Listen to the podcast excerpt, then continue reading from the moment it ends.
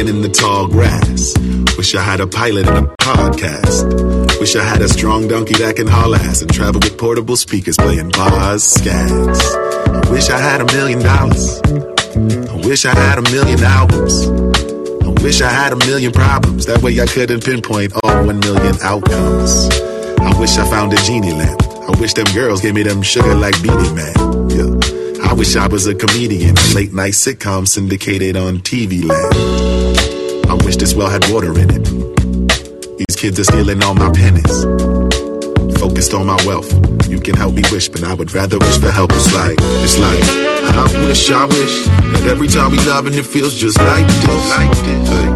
I wish, I wish that every time we do it, it feels just like this. Like this. Hey. I wish, I wish that every time we love and it feels just like this. It feels just like this. It feels. I wish I had a time machine. Wish I had a better rhyming speed. Wish that I could speak to giants after climbing up a green stalk that grew from a lima bean. I wish that I could spread my wings. I wish that I had seven limbs. Yeah, that way I'd hold on to everything and laugh when I hear people wishing for the better things. I wish I spoke fluent Spanish. Dímelo, dímelo. At least I kinda understand it. wish that I could throw the deuce like Gambit and get so large I could play pool with the planets. Yeah. I wish I was an astronaut. I wish I knew more classic rock. Focused on myself. You can help me wish, but I would rather wish for help. It's like, it's like, I wish, I wish that every time we love and it feels just like this. Like this. Wish, I wish that every time we do it, it feels just like this. Like this. I wish, I wish And every time we move and it feels just like, like this. Feels just like this. It's just, it's like, like who the donkey? We would turn some dumb shit into something that got everybody wild in our circumference. Make assumptions, it ain't nothing new. Fuck a mile, fuck a you. I've been chewing through these rappers, flavors lasting bubbaloo. Gumbo stew, never been that Carolina rice. Two J's and I'm dynamite. Good time, singing in the chopper. Waiting for a hot meal, lighting up the combine. Looking for a hot deal, about to start a dot com. Yeah, silicon, need it like a tom tom. Kicks like 808, kicks like 808. I ain't trying to Hello, cats and kittens, and welcome to the newest episode of the Debrief. I'm your host, Briahna Joy Gray, and today we are coming together on the heels of a really energetic debate with Norm Finkelstein. You know, no stranger to Callin. Last time he was on, we had a really wonderful, substantive three hour conversation about some of the issues like free speech that we touched upon in today's episode. But the bulk of the episode was a discussion about some of the ways that the left talks about Roe v. Wade and abortion rights and whether or not it, they are insufficiently, we are insufficiently sensitive to widespread feelings of moral ambiguity around the issue. I think it's always useful to talk to Norm Finkelstein because if nothing else, he helps me sharpen my arguments. And he has been generous enough to say he was going to join us again tonight. I think that I've got him dialing in now. Hi, Norm. I don't hear you, Briahna. Okay, let's just work out this.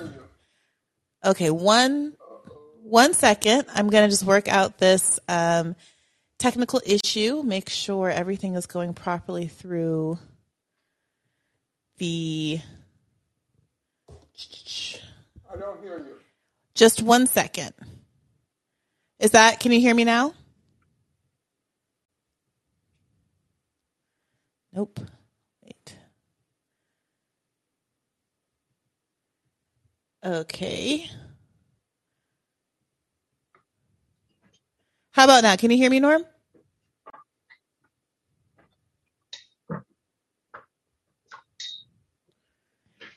Norm, can you hear me now? I don't hear you. Interesting. Okay. Can you guys can you guys hear Norm on the on the Callin? Let me know if you can hear Norm on the Callin while I fix this part of it. Uh, got the phone up.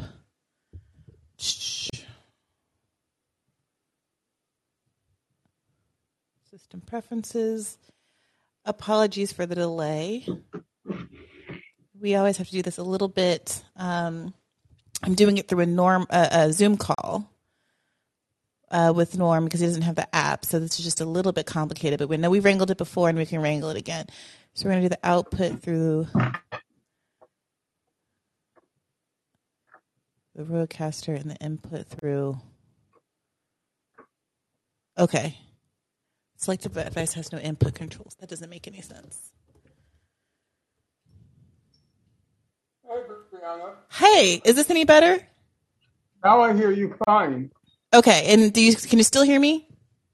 Yeah, I hear you fine. Okay, perfectly. And, uh, perfect, rather. And how about you guys on the Callin app? Can you hear Norm? Is this is this any better? He has low volume but can be heard. No, I want you to be able to hear him through the device. Okay, you can hear us both. Excellent, perfect. Okay, Norm, welcome back to Callin. Briahna, we have to get down to brass tacks. We can't just be chatting. How was the date last night? Don't give me the graphic details. I'm just asking on a scale of one. It was fine. I we just went to dinner, but no, I think that the the people the people are really eager. I think I like what you said is to get down to brass tacks, and I do think we were talking past each other a little bit because yeah. Go ahead. What, what was what was your read of it? Uh, well, first of all, I'm not here to flatter you. That's not my um, raison d'etre in life. But a lot of people I know follow you, so I get a lot of feedback. And one thing that concerns me, and here I'm being serious, um, there seems to be a tendency for each of us to talk over the other. And I would like, moving into the future, that we both try very hard to avoid that. So we'll figure out a way. Uh, we're both, I think, alpha personalities. And so there's a tendency to want to get the first word, the middle word, and the last word. Uh, so let's just try to work out a modus vivendi so that doesn't happen. And uh, I send you the email from Jamie, who's a very brilliant guy. And as you could see, he writes astute emails. We have substantive, uh, it's not tweets, it's substantive exchanges of opinion. And uh, I felt what he said was correct. So, um, look, not every wor- not every interview works perfectly. So we just chalk it off to experience. And as I like to say, everyone makes mistakes in life. The real challenge is to learn from them. Uh, you're not going to go through life without an error, but you can go through life learning. So we'll figure out a way to uh, make each conversation as substantive as possible because, uh, as Jamie wrote to me today, you are the best interviewer now out there, as he put it, by a country mile. Uh, so I want to maximize that opportunity. You, you read, you think, uh, and you have a you have a vibrant personality, which I kind of like. You're not dour. well, look, I, I feel the same same way, Norm, and I think the our the I, I wouldn't consider our interview unsuccessful. I do think that sometimes we are mostly agreeing, and that it is difficult to keep sight of where we are substantively agreeing what we understand of each other. And I think that sometimes there's the um, assumption that we are disagreeing and then we have to like explain ourselves when in fact we're on the same page. So what I what I saw was that I, I understood that you were making an, an argument, and I don't mean to rehash it all, but I understood that you were making an argument about how some many I would argue liberals are uh, insisting that something new has happened here on the Supreme Court, and that Sure. Alito has made up a new kind of standard of review in whole cloth, and that under the traditional standard of review, of course, there was no place in either history or in the text to find a right to abortion, and therefore to be surprised at the outcome is sort of naive. And the point that I was making is not that Alito made something up out of whole cloth, but that to the extent that we say we don't have a right to abortion in the Constitution, you could say the same thing about any number of unenumerated rights. And I take issue with the idea of only going out of one's way as a leftist out of a sense of kind of justice and fairness and equality and even handedness in saying that we don't have a right to choose when we have as much of a right to choose as we do any number of unenumerated rights that have been established.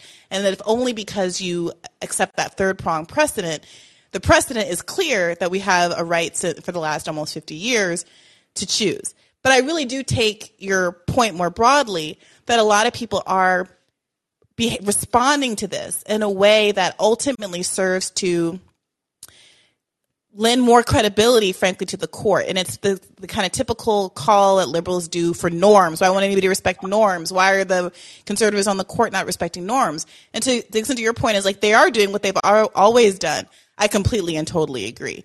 How, does that does that seem to sum up our our disagreement to you? Does that seem like an accurate accounting? Yeah, uh, that, that's totally accurate. I would just add one qualification sure. or the fancy word caveat. The caveat is I think you occasionally, probably only because you're speaking extemporaneously, you make this conflation between not having a right and not having a constitutional right. Mm-hmm. There are different ways to get rights. You get rights through a legislative process. That's how the Voting Rights Act was passed. That's how the Civil Rights Act was passed. Or you can get a right through an amendment that's how the 14th, 13th, 14th, and 15th Amendments uh, changed the Constitution. So to say that you can't find a right in the Constitution is not the equivalent of saying you don't have the right. There are different ways to acquire rights. And as I said in the last program, I'm kind of old fashioned. I don't believe nine justices should be deciding the fate of 360 million people on the basis of what the liberal judges call, call our reasoned judgment. That's the standard they want to use. They don't want, they say, we're not textualists, we're not originalists. We believe that you can set a standard based on our reasoned judgment. Well, frankly, I don't want them to be making that decision about their reasoned judgment. I don't trust it. I don't trust how they even got onto the court. I don't trust their academic pedigree. I don't trust their class pedigree. I don't trust any of it. And in the last analysis, and even the first analysis, I rather rights be wrested or won by popular movements. That's how I think democracy should advance. Yeah, and I'd agree. But my framing was just that that thing that you're afraid you like that you're concerned about the court having more power. I'd argue, you know, nothing I'm saying is giving it more power. I'm not arguing that we should rely on the Supreme Court for the right to choose. But what I am saying is that the status quo is that the court is doing exactly what you described to rely on its individualized judgment of nine unelected human beings and me and me saying there's just as much of an ability for them to on you know out of caprice decide we have a right to choose as a right to carry an a you know an AR57 wherever you want through a city those are equally equally found in the constitution. And I, I see that. I, I see that. I recognize it. But I'm actually what you might call a hyper conservative on this question way back when, I've forgotten which court case it was now, but Hugo Black, it may have been in Griswold, but I don't don't put my you know don't uh, uh, invest too much in that. He said, unless it's in the Constitution, it's not a right. Unless you want to turn the Supreme Court into Platonic guardians. I thought I disconnected it. Give me one half moment. Sure unless you want, he said, unless you want to turn the Supreme Court into platonic guardians. And then he said, A, I don't know how you choose a guardian. You know, how do you know who is the philosopher king and who isn't? And B, I don't think the court should be in the business of doing that. And I agree with that. I think his is the most conservative position because there are those who say, well, it may not be literally in the Constitution, but you could still tease it out under unenumerated rights. He said there's no such thing as unenumerated rights. I won't go into the technicalities, but he said if it's not there, then go through the democratic process and create that right. And otherwise, you have platonic guardians. And I agree with that. If there's no such, oh, sorry, because most of the courts are so mediocre I mean, you've read you've read these opinions. They're just so poorly argued, so embarrassingly argued. The prose is so wretched. You know, most of the time, uh, Scalia, uh, he did have a gift for language. I'll give him that. I found him utterly obnoxious. But most of the time, he's just mocking the language of the court because most of the time the court sounds like a Hallmark card. it's just really embarrassing to even read it. So why delegate so much power to them? Because of their academic pedigree? No, excuse me, unimpressed. Well, when you say that you don't, that there, whoever this person is that you're citing says that you know there's no unenumerated rights. Hugo Black. You okay. yeah. if, if, Hugo if Hugo Black says there's no unenumerated rights, what does he make of the Ninth Amendment? He makes of the Ninth Amendment. I don't want to get into technicalities, but he said the Ninth Amendment simply stipulates that there are many rights that states still retain that states still retain, even though they haven't been enumerated in the amendments to the Constitution. So it's simply a differentiation between federal rights and states' rights. It has nothing to do with uh, fundamental rights that we as individuals still preserved. I'm not saying I agree with this interpretation, and I recognize it's a minority view. As I said, most other conservative judges don't go that far. But in fact, his opinion resonated most with me because he was the one who simply said, otherwise, you're turning the Supreme Court into platonic judges. And I agree that shouldn't be. And I, when the conservatives were in the minority on the courts, when they were in the minority, they were constantly attacking this idea that the liberals can exercise their reasoned judgment to determine what are our rights. And they kept saying, really, your reasoned judgment? Who decided that you, based on your reasoned judgment, determine what our rights are? I thought it's the people that's supposed to determine what our rights are. That was right. Now they're in the majority, so forget that they're going to start using their reasoned judgment, and now it's going to be the liberals who are going to start complaining. What do you mean your reasoned judgment? But, but that's that's the thing, Norm. They've always been able to use their reasoned judgment, and more even more insidious than that, they're able to use precedent and case law and all of those regressive tools that are fully within the toolbox of jurists and have always been that are are fundamentally agre- regressive in their nature. So it's like I, I don't disagree with the idea that like you know, it's dangerous to expand the the power of a court, generally speaking, and allow judges to go off on frolics and detours.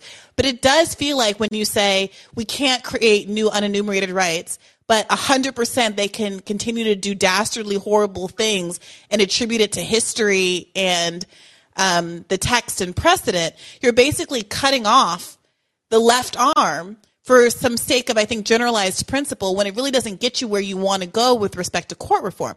Now, I agree with you that you don't want the court to run crazy and have and have so much power invested in it.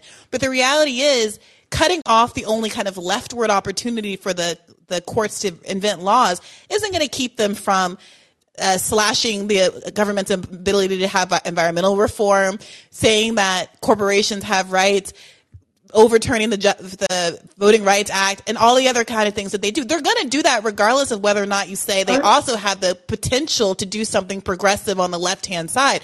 So for me, your concern, which I think is core and accurate, that the court has become the primary avenue for left aspirations. It's troublesome because it siphons off all of this energy that could be on the left that could be going toward, I think, more um, productive avenues than just like hoping that Supreme Court justices are going to do for us what legislatures won't and what organizing really will. But I just don't think, like, my focus would be on abolishing the court, reforming the court, packing the court, doing some of these other kinds of things, as opposed to kind of emphasizing that, of course, the conservatives are right in this instance that you can't make things up on the court. If they want to make things up, at least I want the left to have tools to make things up that are in a progressive direction and not just concretize the tools that they have and have always had to make things up in a regressive direction.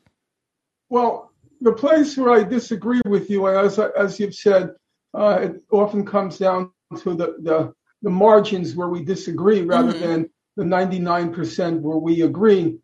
The place where I disagree with you is uh, what one should do, in my opinion, is to look back in history and examine uh, you said, just to re- refer back, the court will do what the court wants to do, what the court has always done. But there are moments in history where that wasn't the case.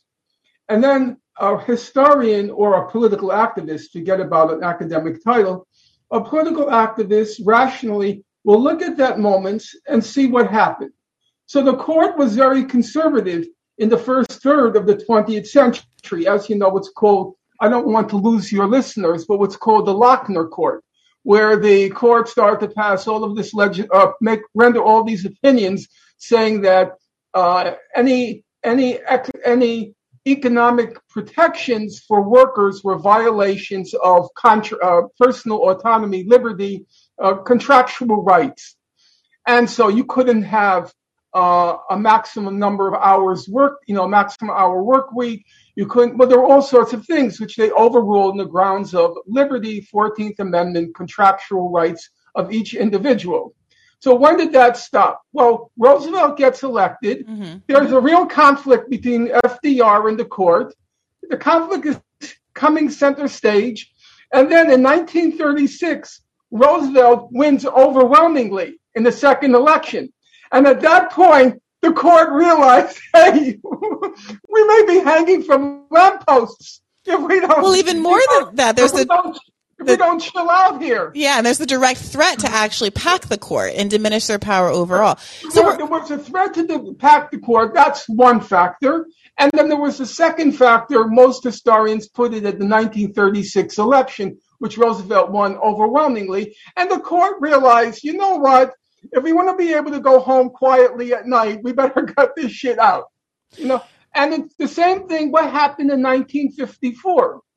1954, you know, with Brown versus Board of Ed, and we're at the beginnings of the liberal court, well, uh, uh, the Warren Court. The first thing about 54, you know, there's been tomes and tomes and tomes written on the Brown decision. I've read quite a few of them, very large tomes, by the way. And um, even though it's not really acknowledged, the, the essence of 19 of Brown was we were in the middle of a Cold War. The third world was now emerging after World War II. And this Jim Crow racism just looked terrible on the international stage. The Soviet Union was exploiting it to the hilt. And they realized that if the court is going to fulfill its patriotic duty in the Cold War, it better get rid of the Jim Crow, at least formally. As you know, informally, nothing happened because of Brown, too, but formally. And it struck me, as I said, I recently, while I was preparing this book, I read some very large tomes on Brown. And as I say, it, some of it is as a, you know, typical hyper uh, hyper academic, which refuses to see what's staring you in your eyes. It was very striking to me when you read Du Bois, right at the time of Brown versus Board of Ed, he was ecstatic. He was very happy. You know, you may disagree. Uh, Du Bois obviously didn't look at the world through rose, rose tinted glasses. He thought it was a very important victory. But it was very striking to me. The first thing he said is, of course, it's because of the Soviet Union and the Cold War. Mm. He immediately understood what was going on. And so, again, it's the political moment. And so, if you want to change the court's trajectory, even that very conservative court, if you want to change its trajectory, then ultimately it has to be from a mass popular movement. Mm-hmm. And I want to just give one relevant example. It's one that really irks me because I had a lot of faith in Bernie Sanders and I still like Bernie Sanders. That will not change. That's a constant. Nonetheless, what irks me about Bernie is, and this will return to the same point. Believe me, I'm not losing you. I'm not going off. Um, throughout his campaign, which you know as well as I do, I won't say better than me because I was following it like Ahab and Moby Dick, complete 24 7, turning on, where is he? Blah, blah, blah, blah, blah, you know, the car. okay. Um, he was constantly confronted with the same question Bernie, how will you get your program through Congress if you're elected? And he kept giving the same answer, which seemed to me the correct answer for a person of the left. Mm-hmm. He kept saying, Of course, I won't be able to get the program through Congress unless there are masses of people in the street. Mm-hmm. And we have to you know, keep the revolution going. And then what happens? Biden gets elected. Bernie occupies a uh, salient position in the Biden administration. And then all of a sudden, all the blame, all the blame for what's going awry in the Biden administration is dumped on Manchin. Mm-hmm. And I'm thinking to myself, wait, Bernie, you knew that if you got elected, you would probably have not only the whole Republican Party, but you would have half the Democratic Party, including its entire leadership against you. Schumer, Pelosi, the whole kit and caboodle. Mm-hmm. And you said you thought you could defeat them with the juggernaut of mass popular galvanization, mobilization. And then what happens? You're now telling me one senator stopped the whole program? If you couldn't defeat one senator, how in God's name did you think you were going to put through your program against the whole Republican Party and half the Democratic Party? Indeed. You couldn't defeat one because you never did what you said you would do. You said you would mobilize masses of people. You cannot tell me, you cannot convince me if you mobilize masses of pe- uh, people, you couldn't knock down Joe Manchin like a 10 pin. But you never did it. And it's the same thing with the court. Yes, the court is a formidable obstacle to progress but so was it at the time of FDR. Right. It was mobilizing people that forced the court to retreat. So, That to me is the is the ultimate answer. Not trying to get uh, progressive judges on the court, though of course I acknowledge because no one wants to be dogmatic about these things. Progressive judges did good things. Mhm. I recognize that they did good things. But when you rely on them, woe to you when the balance on the court shifts. So to what do you attribute then Bernie's behavior? Do you think that he was being disingenuous when he talked about how he was going to accomplish things in the context of his run? Do you think that he was offered something or kind of lured by the promise of actually having Biden's ear, as some people have hypothesized? No. You know, do you think that they, they have his like cousin in a bunker somewhere under under threat of you know something terrible? I mean, to, to what do you attribute this? Because a, a lot of people do feel like it was a bait and switch of some kind, but they No. also want to think the best of Bernie, which I understand, of course. No. Uh, look, I don't, I don't have more expertise on that than, do, than you do. But let's be clear. No, I don't. Mm. Because it happens, he lives, he was born right near me. We live in the same neighborhood. He went to my high school. And I kind of know the milieu. His parents were Polish Jews. So I know that I'm poor. And he said, you remember, often he said, my parents fought a lot about money growing up. And you could see it was a very painful and anguishing memory for him. Well, that all rang true. You know, I know that. I know that whole, been there, done that, and uh, wish to God I could purge it from my soul, you know. So I understand the guy, but you know as much about him as I do as a person, uh, personally. If you were to ask me what happened, uh, one thing that a, a friend of mine, a comrade of mine, friend of mine, he said was, Bernie grew the movement, but also the movement grew Bernie. Mm. It was, as they Marxists like to say, it was a dialectical relationship. Mm. Uh, Bernie grew a lot from the movement because up until the movement, he was kind of a gadfly, an irrelevant gadfly in Congress. You know, if you say his biggest position was on the Veterans Affairs Committee, hmm uh, this is not exactly first tier. hmm know, it's like where I taught college, DePaul University, is like fourth or fifth tier. So um, it's not exactly first tier. And so what I think happened was once the movement disintegrated, Bernie reverted back to his old self, which is he did the best he could under the given conditions, exactly what he did before the movement, before Bernie grew from the movement. Mm-hmm. And as you remember, uh, when Bernie started out in 2016, he was totally shocked. He thought I was Yeah. just going to go on a token campaign, and all of a sudden, everywhere you turn, 25,000 people are turning out. Right. So it was a kind of, it was certainly it wasn't a moment of glory for Bernie, but it was an ephemeral moment. And once it passed, he reverted back to the old Bernie, the gadfly in Congress with a little more power, doing the best he could to achieve his now sharply reduced objectives. So when people try to read something sinister or nefarious in what happened to Bernie, I think they missed the point that Bernie's now what he was for 50 years.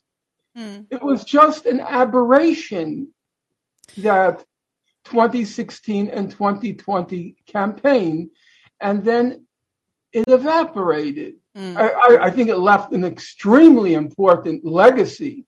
For sure, it's the most important political movement in our country.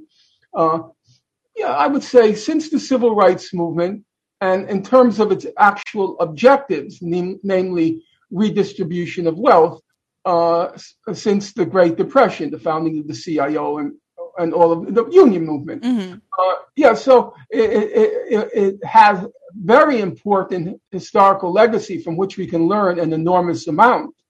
However, um, it still was relatively ephemeral. Yeah. Uh, and I, I, I think one shouldn't, I, I don't think it's correct to try to impute sinister goals to him or some um, conspiracy. Bernie is now Bernie. yeah. You remember, it was just, if you remember, for me, one of the most vivid memories of the second uh, campaign run when he was up against Biden and this whole issue of whether Biden had said he wanted to cut Social Security. hmm And Biden said, no, that's, that's not true. And Bernie's on stage and he's saying, but Joe, you said it hmm and it's on the video. Just say you said it. It's like he didn't want to hurt a friend, Yep. you know. Joe, but you said it. But he didn't want to say, Joe, you're a liar. You know, I know you and many others, like Krystal Ball, were saying, why didn't he just take off the kid gloves? Because that's not Bernie. Yeah. It's not Bernie. It's not, it's not like he was holding back because he didn't want to lose a friend. I'll give you, it's because that's his nature. Let me give you one other example. When in 2016, when John Lewis was hauled out to denounce Bernie, hmm and Lewis said, I didn't see Bernie Sanders in um, the civil rights movement, but there was Hillary and Bill. They were, you know, front and center. Now, you know that Bernie could have said, What the fuck are you talking about? Hillary was a girl for Goldwater, and I belonged to, uh, not SNCC, he belonged to, oh, I think it was SNCC. no, it wasn't SNCC. The guy, what was the guy with the patch in his eye? Um, he was a famous. Oh God, it wasn't SNCC. It, it wasn't the Urban League. I can't remember right now. Um, in any case, it was very striking to me. Bernie did not attack Lewis. He didn't Mhm. call him a liar. And then, if you recall what happened, the picture surfaced of Bernie getting arrested at University of Chicago. hmm The picture surfaced, but Bernie himself, he just didn't have it in him to go after John Lewis. He just could. That's Yeah. just not his nature. There's no conspiracy. There's no gun to his head, and his cousin isn't being held in the bunker. You know, this is this was Bernie's. Oh, it was CORE. He had a, started the CORE CORE, chapter at his college. Yeah. Right, CORE. And the fan, the head of CORE was uh, African American. I can't remember his name. He had a patch in his eye. He's an interesting story if you're ever interested in it. Do you remember Oprah Winfrey paid for a film about this young black orator? He was like 14 years old. Hmm, no. Oh, it was a wonderful movie. Who won the, the speaking contest, the oratory contest? Oh, at Harvard. That, uh, no, he wasn't was at a- Harvard, but the competition was at Harvard. Maybe He was at an HBCU, maybe Howard. maybe I The great, not the great, the great debaters. Yes, the Yeah. Great. Mhm. Beautiful film, by the way. Uh, and he, that person, became the head of CORE. Mm. And he ended up, unfortunately, he took a job with um, Nixon administration, Mm. working for HUD. Mm. Um, you know, a lot of history. I don't want to go all into it. But as I say, these Oh, James Farmer. James Farmer, yeah. hmm Yeah. Um, and so this was his character. His character, for a moment, he did change. But when the, the movement dissipated, he reverted back to what he had been since he entered Congress a gadfly, but at a higher level. Well, a Norma, level. Let me let me get some people in here to res- to respond if you don't mind, because the beauty of this is that it is live, and there's so many people who are really agreeing with a lot of what you said. A lot of people in the comments that I'm reading here on the app are a little harsher on Bernie than even than you are. Folks are uh, I'm not willing to to I, I admit it. I'm not harsh, So and it's- not sentimentality. right. But so That let's was, let's give was them a chance. I could just say that was a very moving moment in my life. I never thought I would be sitting in front of a. I don't own a television, but sitting in front of like a screen like here, and hearing somebody on TV on uh, every night denouncing the one percent, denouncing denouncing big pharma, denouncing. Uh, um, For sure, for sure. And I think we, we all have a lot of empathy for that. But I just want to make sure, because we're almost an hour into this already, I just want to make sure we get some people in the chat to ask some questions if I can. So, Omar, go ahead. I don't know if you have questions for Norm Finkelstein, general comments about the episode, or questions for me, all of the above. But let us know what's on your mind. Hey, Bree.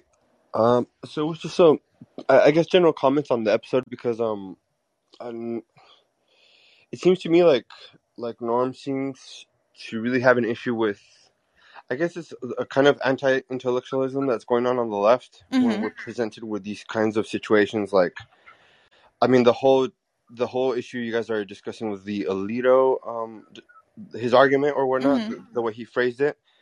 I mean, uh, it, it's obvious to me that Norm doesn't a- agree with with the reasoning behind it, but it just seems to me like it, he's really focused on on how we should not avoid um, going into these conversations and and and dealing with the issues head on. Um, hmm I guess one good example that I have of this was actually in your conversation with um, Andrew Sullivan hmm where he keeps bringing up all these cultural issues, right? And I guess if you were any other person or, or activist, leftist, Twitter person, I mean, you just start shouting out racist and bigot and all this kind of stuff. And uh, when, when you were talking to Andrew, you made this really, really good point where you're saying how, like, you're acknowledging these issues or deficiencies, whatever he was kind of bringing up in terms of the cultural aspects when Mhm. when discussing um, Black people.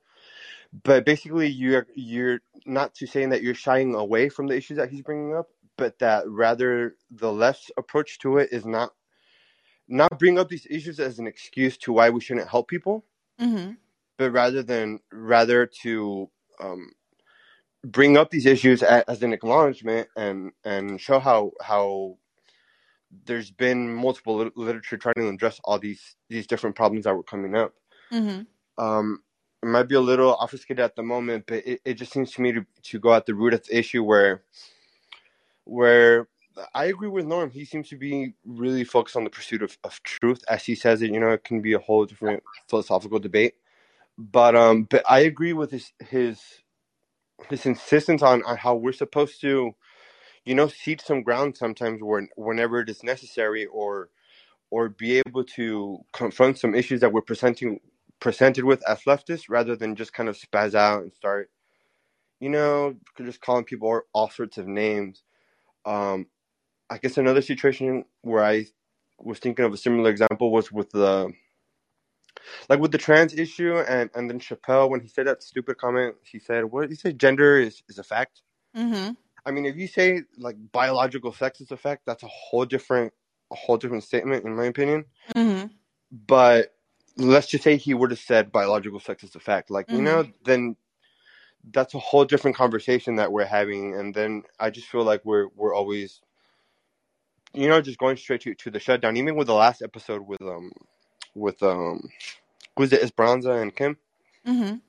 I just noticed a lot, a lot of the same dynamics, and and I don't know. I just agree with Norm. Like some, sometimes we we should be able to be a little bit more, um, I I don't know, just have have a little bit more of an intellectual approach of how we we approach these conversations, especially when some inconvenient points or facts are are brought up.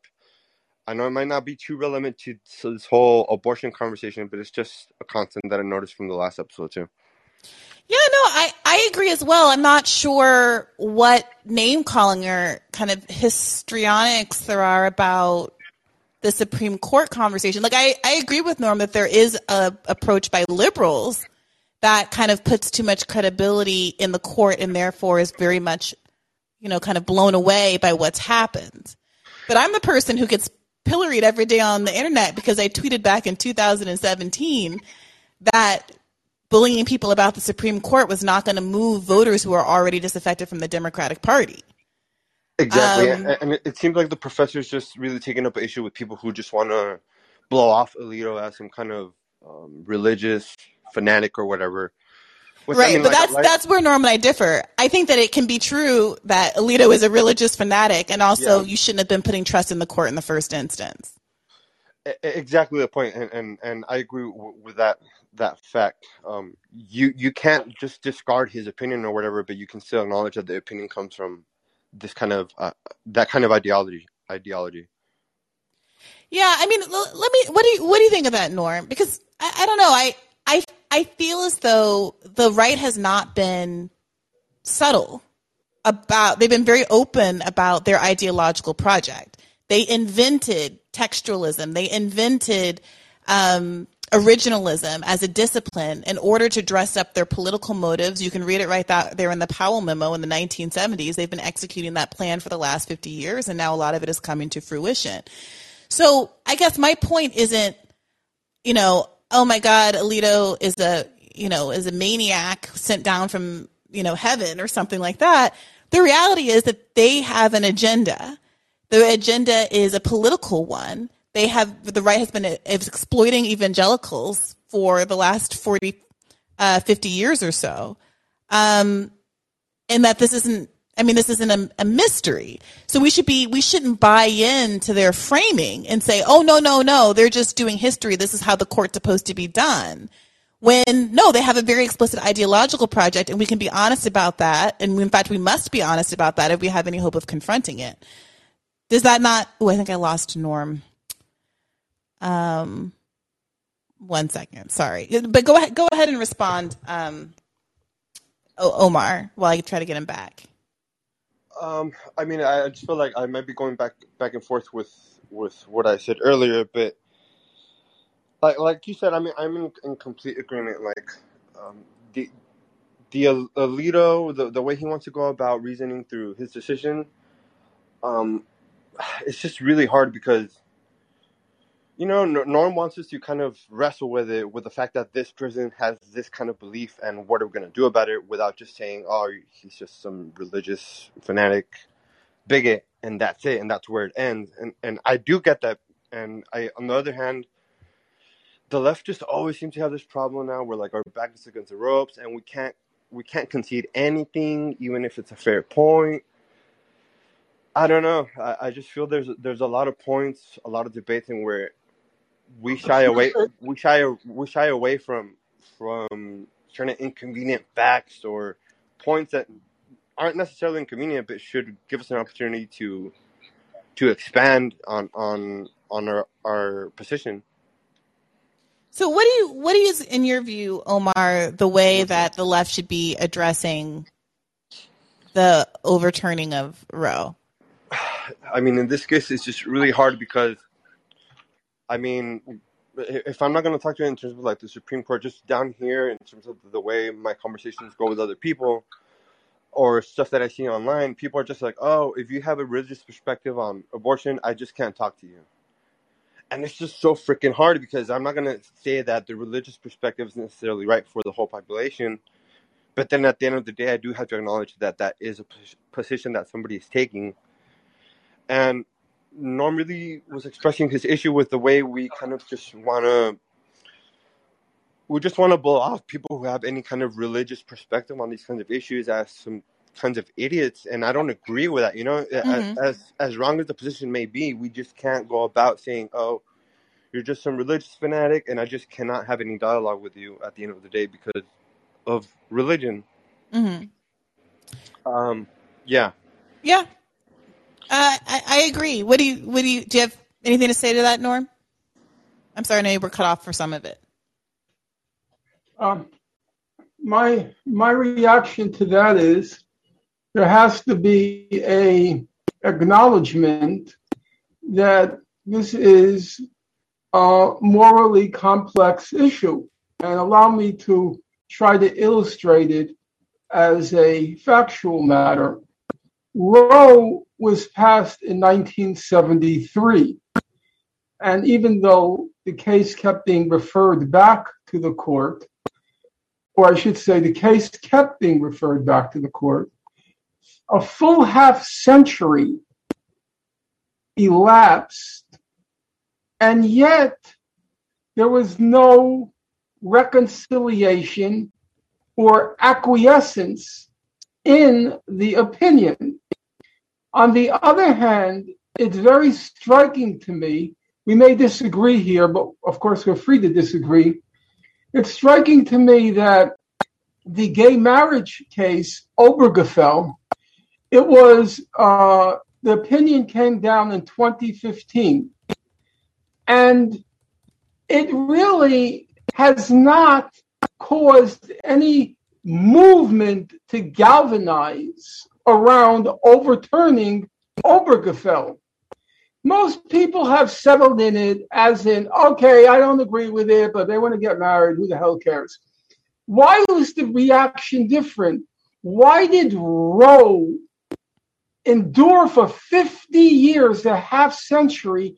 You couldn't reach a point of reconciliation.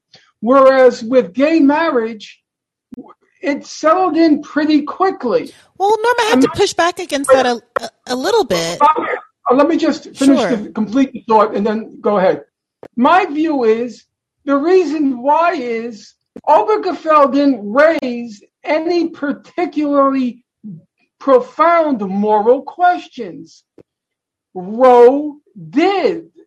And there, it seems to me, has to be a recognition of that.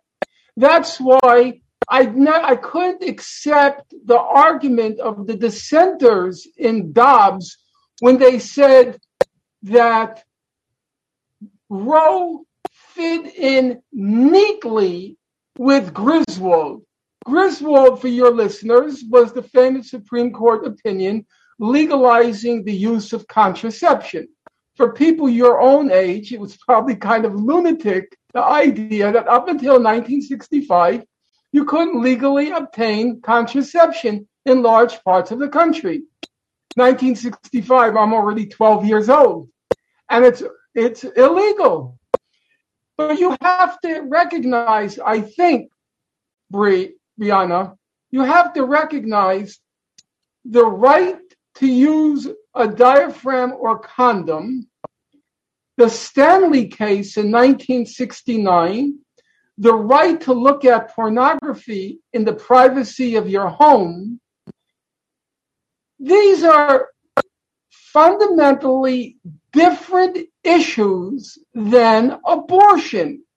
And gay marriage, I think, fits in neatly with Griswold, with Stanley, with Loving, the right to interracial marriage.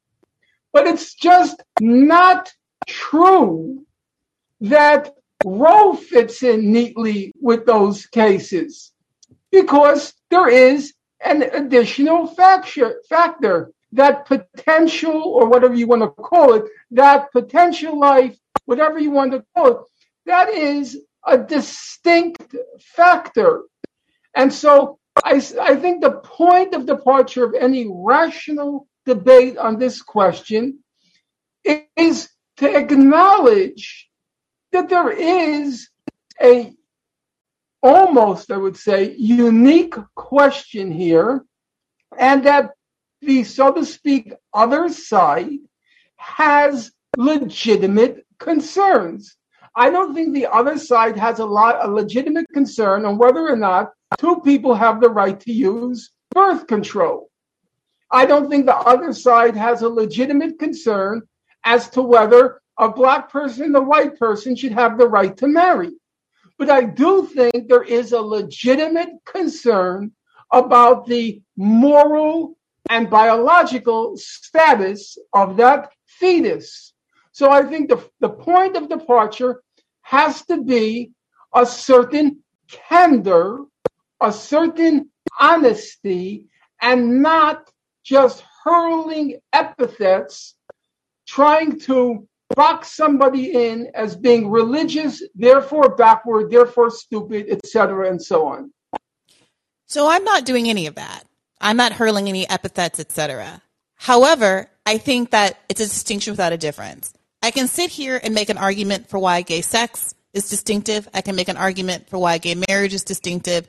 I can make an argument for why contraceptive is dis- distinctive. I can make an argument for why interracial marriage is distinctive because all of those are obviously different issues. And the whole point of the law is becoming very good at distinguishing things that you want to distinguish and finding similarities between things you want to distinguish, uh, want to find similar and grandfather into existing precedent. And that's why I always, that's, that's the pushback I give to you is that certain things can be very self-evident if it's framed in a certain way and you frame it in a different way and it seems very much not self-evident. And I'm not denying that there are stakes in abortion that seem to be more visceral for people or more galvanizing for people than other things. But I also think there's a lot of revisionist history happening and that people felt very strongly just 10 or 15 years ago that the Bible was very clear about marriage between, being between a man and a woman and gay marriage undermining the social fabric and all of this other kind of stuff. And it was a cultural sh- shift that got us here. And when you talk about how abortion is unique, and cite as evidence the fact that it wasn't, it, you know, in 50 years it was never codified and now it's been overturned. Gay marriage, we just got it. We just got all of these things in the last decade or so. And already, wait a minute, Norm, already we have Republicans in the wake of Dobbs saying that they're coming after contraceptives, they're coming after gay marriage, and even some, one recently said they were coming after uh, interracial marriages as well. We have a, a Congress member who just got written up because he attended his own son's gay wedding like a day after he voted against same sex marriage in the House. So I suspect we also have not codified any of these other rights, which you, you know, are characterizing as more easily acceptable and generally like not as galvanizing as abortion. But I don't know that we're in a safety zone yet where we can say, well, history has shown that all of these different rights were so, so different than gay marriage. Uh, sorry, it's so, so different than abortion. Well, first of all, I, I have to grant that. You're right. It's too, too soon to tell. It's simply my, as it were, prediction. Mm-hmm. that gay marriage will not be able to mobilize or galvanize people the way Roe did the reason being there is a fundamental issue at stake in Roe, which is hard to ignore. Now, you make the correct point, in my view, that anyone can draw analogies or draw distinctions, and you can find between any two any two events or any two pieces of legislation, you can find analogies and you can find distinctions. Where I think your argument falls apart is it's pretty straightforward. If you read Roe Roe itself states that abortion does raise the unique issue they call it of potential life. And that's why Roe enters a very significant stipulation no abortion in the third trimester. In other words, it itself acknowledged that abortion is different. Nobody says there are any limits on gay marriage, any limits on gay sex. The you know the um, uh, Bowers Hardwick case. Nobody ever says there's any limits on interracial marriage, but Roe itself said we have a right to protect prenatal life. It said there is a distinction here. So even in the legis, even in the court opinion on Roe, they're acknowledging there's something different going on here. But, but the, the question isn't whether there's and, something. And Alito, or in the, the, the, the Dobbs opinion, they cleverly picked up on that. They said, no, there's no neat line connecting Griswold to Roe. If there were a neat line or aligned neatly, then why did the court say we have a right to put limits on abortion? Nobody said we had rights to put a limit on contraception because it's different. All right. And so- I, don't, Mhm. I don't understand, you know, Briahna, sometimes we want to score the polemical points. I, Believe I- me, I have don't. I don't want to score the politi- polemical point, Norm. You're, you're just too smart not to see But that. Norm, what I'm asking you to say is that you, your whole argument is so invested in the Supreme Court. What, what I'm No, trying to no, uh, explain I'm- to you is you, you see me as weirdly invested in the Supreme Court. What I'm trying to explain to you is I I'm don't care. You're, you're citing, no, but Norm, uh, you're, uh, you're citing You're Roe at me. You know, No, I, no, I, I hear your point. Norm. I, Okay. my my investment is I would love to just If I- finish that point I was making really quickly, if I could. if I sit in my class and there's a woman who raises her hand and she says in a kind of low voice, little tremulous voice, I happen to oppose abortion.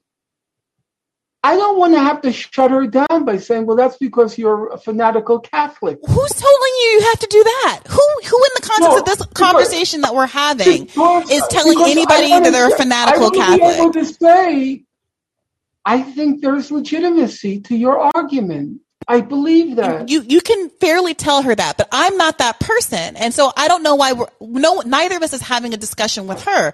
We're having a discussion with each other, and the point I'm making is not that anybody is a fanatical Catholic, although I do think that there is a way that evangelicalism and a and a very narrow understanding of the world that emphasizes potential life, which we're all accepting as a relevant factor here, that I do not concede my point on the podcast, my point now, and my point if I were the one that was writing Roe would be I don't give a fig about potential life. There's potential life all over the place. I could decide that I was born with 400 eggs and that's all the potential life in the world. And to murder me is to murder 401 people. I could decide a whole lot of things based on a lark and a prayer and a decision and whatever I think the Old Testament says.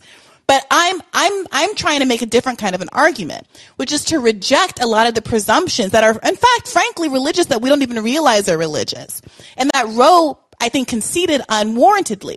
And so I'm not here to defend whether or not Roe is more or less in line with Griswold or any of these other kinds of privacy cases than a certain other kind of thing, or whether or not its constitutionality depends on that. I don't care about any of it. I think that you have a right to choose just like you have a, a right to health care. And I'm not especially interested in what the Supreme Court says about it because as you so rightly pointed out, the Supreme Court says what power dictates. When the Supreme Court was about to cock up the most, uh, the agenda of the most uh, popular president in the history of America, that it had to back down when he flexed his power and when movements flexed their power and said, you're not going to overturn this agenda. And at very discrete points in American history, the left has wielded that power to get good results at the Supreme Court. But as guests that we've had on this show have explained, that happens so infrequently. Oh, including with Brown, which was like not even a real win. It happened so in, because of Brown too, as you've explained. It happens so infrequently that I, since probably two a year, haven't given a fig what the Supreme Court says, or have, haven't been reliant on it for any kind of outcome that's going to save marginalized people in the United States. So I'm not disagreeing with the substance of what the legal arguments are. I am asking you, I, I'm saying, well, I'm not asking you to do anything. I'm just trying to explain that my perspective is I don't respect Alito's argument. I don't respect that he can make a case within the bounds of the law because the law is a fundamentally rigged system that is inequitable and is structured in a way that is going to yield results more frequently and more favorably for regressive politics, which is why I don't think we should make arguments that shore up the legitimacy of those kind of legal arguments, even if they are technically the best at playing by the rules of a rigged and broken system. Do you know what I'm saying? I know what you're saying, but I think we're talking across purposes because I was trying to respond to your um, listener's question. Mm-hmm. He asked, What should the left do? So, what should the left do? Forward. I said the point of departure has to be a certain amount of candor and recognition that this is not an easy question to resolve, and that the arguments on the other side are not necessarily born of backwardness, primitiveness, religious fanaticism, and, uh, especially uh, it's not necessarily born of misogyny. Now, I will certainly acknowledge that there is a hard core about whom that applies. Uh, misogyny, uh, primitivity, religious fanaticism, but we're talking about roughly, roughly half the population. Mm-hmm. And wait, who, I, who, like, half the population does what? Because about 60% plus of Americans wanted Roe to be maintained, to be up to. It's, it's, uh, uh, Briahna, I, I, I, am not sure how closely you follow the polls. Uh, I did look, I did follow them quite closely there's a broad question. Do you think Roe should be maintained? Mm-hmm. And then most people think, okay, Roe means right to abortion. It should be maintained. Mm-hmm. But then they start breaking it down. Right. At what point do you think uh, abortion should be banned? That's most people have no idea what viability means or all the special but, but all the Norm, provisions. Why are you focused on those other parts of the polls when the poll the, the question the question at play in this and the Supreme Court? By, by the way, the real question at issue, the question presented was simply whether or not a 15 week abortion ban was constitutional. They could have simply ma- decided that. Instead, they decided to overreach the question presented and decide whether or not to overturn Roe. So the literal question at hand is the initial question presented by the poll, which is, do you think Roe should be upheld? The majority of Americans think the answer to that is yes. Okay, I, I don't want you know I don't want to lose your viewers, so your listeners. Uh, so I'm not going to go into the technicalities, mm-hmm. but as I think you know, what Alito said, and I will admit it was probably disingenuous, but what he said was both sides both Mississippi and the supporters of Roe, they both adamantly insisted during oral arguments they will not accept a halfway response by the court. Mm-hmm. You either uphold or don't uphold Roe. The person who tried for your argument was Roberts. Roberts said we should just limit this to whether or not 15 weeks is constitutional. And in his expression, let's leave Roe for another day. So it was Roberts who was making that argument. But both sides said no halfway. You either uphold or you overturn Roe. So you can't blame the court for that. That was the strategy both sides decided upon. Well, of course I can blame the court for that because that's what the court decided. On both sides is still the court. I, this is no. this is not me batting for Sotomayor here. This is me saying I I divest from investment in the court as an institution. I, I want to I want to leave the court aside because it becomes too technical, and then we lose listeners. No, right then I think the listeners are very smart. I don't I don't I wouldn't worry about the listeners. In fact, oh, okay. they're eager to get back in here and ask some more questions if they can get an opportunity to do so. Yeah, go so ahead. You questions? Go ahead. Yeah, do you, you don't want to close up that point? No, so I said I would like to set uh, the court aside and then say, if you want to galvanize people on the issue of abortion, how should you proceed? And I said, I think the first step has to be an acknowledgement that this particular issue poses, I don't want to say unique, because you'll say to me, every case presents unique. Mm-hmm. So, poses issues which every reasonable person can understand. Mm-hmm. I'll give you a simple example because I feel, as much as I like you and respect you, I feel uh, you could be sometimes a little too cavalier, which is not reflective of your personality. So you said, I don't care if it's a life or a potential life, I don't give a fig about it. Well, here's my reaction. My webmaster, Sana Kasim, brilliant woman, chemist, she's becoming a grandmother. Okay? And she emails me that it's the sixth week, sixth week of her daughter's pregnancy, and she's very excited. I hear the heartbeat. I hear the heartbeat. Okay? Now, are you going to tell me her excitement at hearing the heartbeat of her potential grandchild is no different than hearing a clock beat?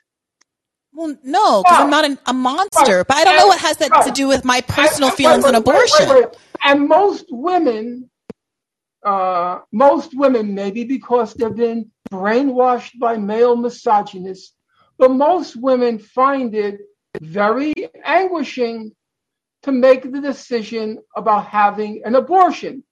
So there is seems to be a kind of intuition that something is going on there that's more complicated than taking a clock, a beating clock, and throwing it against but, the wall. This, is the frustration, Norm. If you want to have a conversation, which we had on the podcast, and I substantively agreed with you about, if you want to have a conversation about how to message around abortion, then I agree with you that the left is too insensitive. I thought we already talked about that and agreed. If we're asking, if you're asking me about my, my position on abortion, how I feel about abortion, I don't give a shit. I mean, like, I'm sorry, I'm going to be honest. I don't, I don't, I don't have, I've never been motherly and don't, don't have all those like warm, gushy feelings looking at my, my friends show me their, uh, what do you call it? Uh, mammogram print, uh, not mammogram, whatever. The printout of their, you know, black and white, old black and white TV looking kids. I'm like, cool, sonogram. Yeah, sorry. I'm like, I'm happy for you that this is something that you want. I'm, I'm just not that person. I'm sorry. However, I respect that we have to speak differently about these kinds of things in public. So that's why I told a whole anecdote on the podcast about how I agree that people come in way too hot, presuming that everybody has a radical left uh, understanding of abortion and that Katha Pollitt is not the way I go about communicating in public. What I'm talking about here is making a separate argument about how I think that frankly the left and Roe and everybody else has conceded too much with respect to grounding the right and viability. Because even the grandmother who cares about the six beat heartbeat, that's a wanted pregnancy. People feel very differently about unwanted pregnancies. People feel very differently about pregnancies that are a result of rape and incest. People feel very differently about pregnancies that are ectopic and threaten the life of the mother. Like, and that's the conversation that I think the left should be having because there's broad agreement on those kinds of things instead of talking about viability because everybody understands and the Jewish pr- tradition protects the right for a mother to make a decision up until the end of the pregnancy, in part because there is an understanding that all kinds of things can happen, that even people who want babies and love babies and have very ethical and sensitive feelings about life and protecting even prenatal life all agree on. But that is that that is especially that is particularly why I, I agree with you about all the messaging points. But in terms of strategic the strategic point of how the left should have been trying to protect these rights more broadly, I think tying it to viability for scientific reasons, for a whole host of reasons, and because to your point, it dodges the fundamental ethical question at play, was never a good idea. Um, I'm going to say no, by, next to Omar, by the way, and bring up Michelle for the next question. But go ahead and please do respond. No, I'm just going to say, in terms of public, what you call messaging, I don't think it's wise to bring in the Jewish religion. You're going to, you're going, didn't you just say the Jewish religion says about abortion? Yeah, well, I brought it up because we had a couple of legal scholars on when the opinion was first released.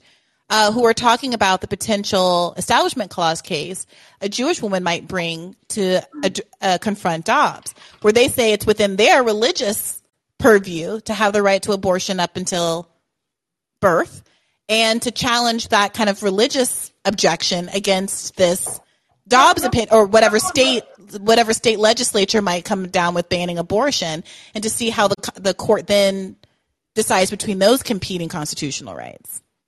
The, the constitutional, you know, the the the right to practice religion and the yeah, and so that, that's why I'm bringing it up as an example because some, you know, that might be something that's coming down the pike. Not because again that's part of messaging. We're having a conversation here on a on a podcast um, about what to take to the public. This isn't me standing on some kind of podium running for somebody's campaign or running somebody else's campaign. But let's get Michelle in here. What do you make of it all? Yeah, I I think for me, I was struggling a little bit listening to the conversation from the podcast where it gets into the stigma section mm-hmm. and some of the stuff I think you guys are even talking about now.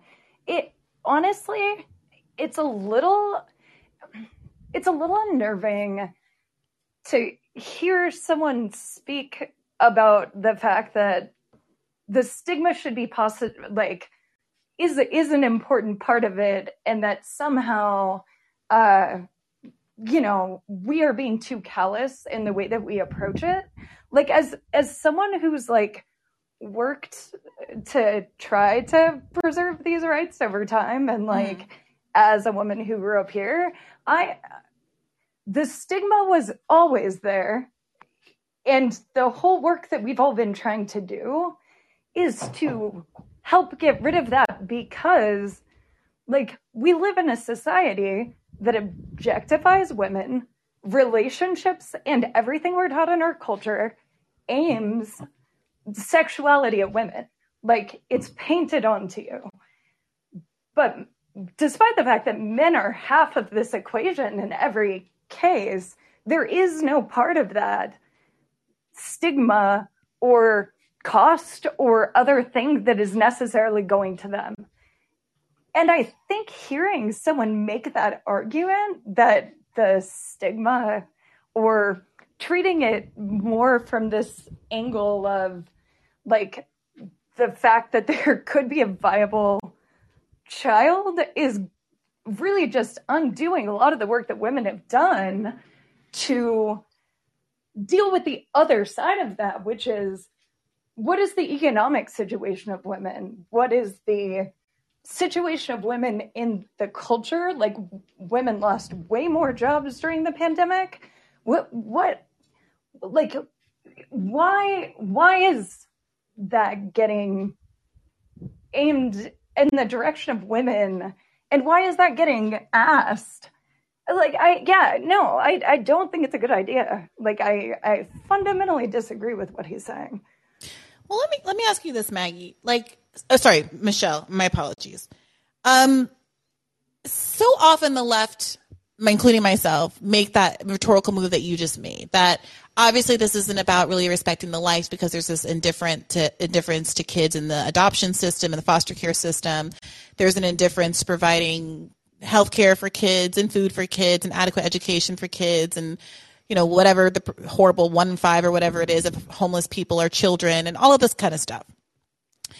And the the left says that to kind of like undermine the credibility of the right's actual commitment to life at the same time, you are seeing now some conservatives, whether performatively or not, invest in some of these programs and try to maybe deflate that argument or maybe in good faith say that they actually want to take care of kids if they're going to make abortion illegal. And I wonder what you would make of a world in in which conservatives in good faith, like let's say that I could snap my fingers and just I could prove to you that everybody really meant it. If we lived in a world in good faith that actually took care of unwanted children, unplanned pregnancies and, and such. And we didn't have like the fact, the arguments about the economic situation of the mother. Obviously, there's still the bodily autonomy point. Somebody has to carry this thing and push it out, and that is no yeah. inconvenient thing. But what, what, you know, it seems it strikes me that like that is not the first argument the left makes. The argument the left often makes is this economic argument, including myself. I'm not like you know trying to attack you for it, but I'm wondering if that starts to prove Norm's point about how we are all you know dancing around some discomfort around the fact that we know that a lot of people actually are un- are in fact uncomfortable with terminating pregnancies depending on the context. First off, I think people's personal religious and or ethical beliefs are something that like no one has ever taken away from them. And that was you know in the podcast you guys were specifically discussing he was comparing eugenics to this. And i would say like the, the reality around that is like one of them is forcing someone to do one thing or the other with their body and the other one is allowing you to have that choice. So I don't I, I'm like I don't really buy the argument, I guess, that first off, like, okay, sure, we can talk about kids once they get there, but what about the woman who I I don't how does she have her health care now? What if she is not old enough to physically be having a child? What is the situation that is created for her regardless? Like we live in a country that doesn't have healthcare. Where costs of living are sky high. There's a lot of factors that people are taking into consideration when they decide whether they want kids. Norm, I, I don't yeah. agree that we are someone else's baby factory. I'm sorry.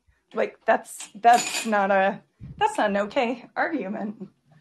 So norm what do you what do you say to this well, first of all, I don't want to come across as callous on this question. As I said when I spoke to you yesterday, uh, I had deep respect for my late mother's moral judgment. And she said men shouldn't have any say in this. And she didn't say it as a feminist, you know, catechism. It was deeply felt by her. And I have to respect that opinion. However, and I know I'm a bit tiring you about this, Briahna, but forgive me because I do think it's important. I told you the last book I read in the subject was Katha Pollitt. And she writes as follows She says, Abortion is not evil. It's not even a necessary evil. On the contrary, it's a positive social good that benefits society as a whole. It has no downsides. It's good for everyone. And thus, it's an easy decision. That seems to me, as I write in the book, a positively sick thing to say. And you will never convince anyone outside a very tiny coterie that it's an easy decision to make. And if it's not easy, it's because you've been brainwashed by misogynists. That's the who who want to deny women the right of sexual pleasure or penalize them for having had sexual pleasure and gotten pregnant. Yes, I am sure there are a lot of creepy men who believe that. But I'm also sure there are a large number of people who sincerely believe that, and with some legitimacy, that there is a life at stake. It's not, except to a very sick, depraved mind, an easy decision to make, nor should it be an easy decision to make. So that to me was the point I was trying to address. So, is there somewhere legitimate in your view, um, Michelle, between? I mean, how does how does Katha, uh, framing strike you? Even if you disagree with Norm saying there should be some level of stigma, do you think that Katha Pollitt's kind of blase attitude toward it rings true for you, or, or do you think it's kind of, you know, helpful in the context of a movement to get a, a right, the right to choose? Um, I don't. You know, I I don't think it's blasé to women who've grown up like in an American oh. culture where I mean I I don't know what everyone else's situation is mm. on the call, but like you mm-hmm. know I grew up having to listen to Rush Limbaugh in my house, mm-hmm. so to say that there isn't like that misogynist angle or that thing being conditioned into people, I think that would be wrong. It is real, like that's a very real thing. Yeah, I mean, Norm, what do you think of make of the idea that uh, Katha is really, rightly or wrongly, she's expressing a kind of defensive posture because of the overwhelming weight of the stigma that already exists. And that she's kind of psyching herself up and psyching other women up to be like, okay, okay, okay, you can do this. It's going to be okay. Not because they're actually blasé about what is, what this entails, but because it's kind of necessary to ground yourself and to get your get your liquor up or get your whatever the expression is to go in and have a procedure done that is so widely criticized and to which there is so much stigma already attached and that can be like stretched out over multiple days if mm. you live in a southern state or now you can't even get it done in the you you, you mm. know what i mean like mm-hmm. it's it is very stigmatized um what do you say to yeah. that norm well, I don't live in a southern state. I live in New York, and I can't claim to have broad experience on the topic. I, if you recall, and I'm nobody's obliged to remember, the whole point of my discussion of the abortion, which in itself the issue is totally peripheral to the book I was writing, mm-hmm. the whole point was this kind of self-righteous woke liberalism which thinks that they have all the answers, and anybody who disagrees with them is backward, primitive, religious, so on. So you know the Bill Maher type. And um, mm-hmm. I recoil. I recoil at that. I'm not saying every question is uh, is complicated to the same degree, but I am willing to say that after I read the history of um, uh, sterilization and eugenics, it did strike me there was a parallel. Now, you may not agree, and your listener doesn't agree with the parallel, but as I saw it, the parallel was both questions, whether it was sterilizing quote unquote defective women or abortion, both questions had to do with sanctity of life. And it was quite interesting for me, at any rate, to notice that in the sterilization case, the quote unquote progressives were on the wrong side of history.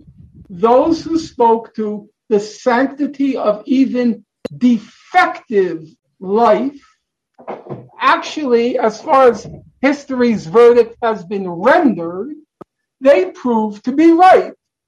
And in the same case in abortion, there is this issue about the sanctity of life.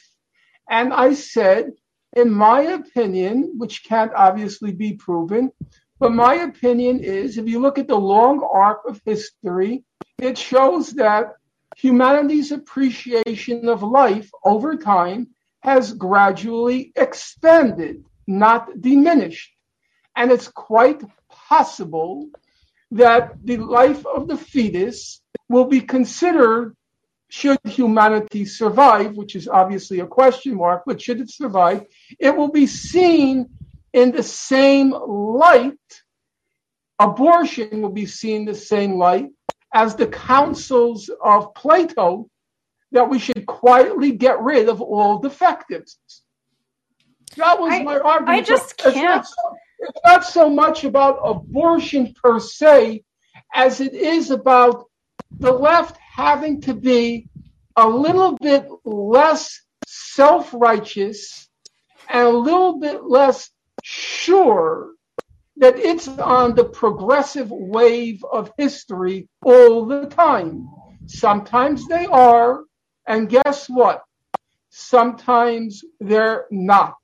Michelle? Yeah, I I first off, I don't think women need to be less sure about their decisions, about their bodily autonomy. But like I definitely tracked with I like I lived in North Carolina for a while and I certainly tracked with like that was one of those states that did the eugenics. It was based on poverty, racism, like so many things that no progressive today would ever like ever be okay with. So I think it's really a false equivalency.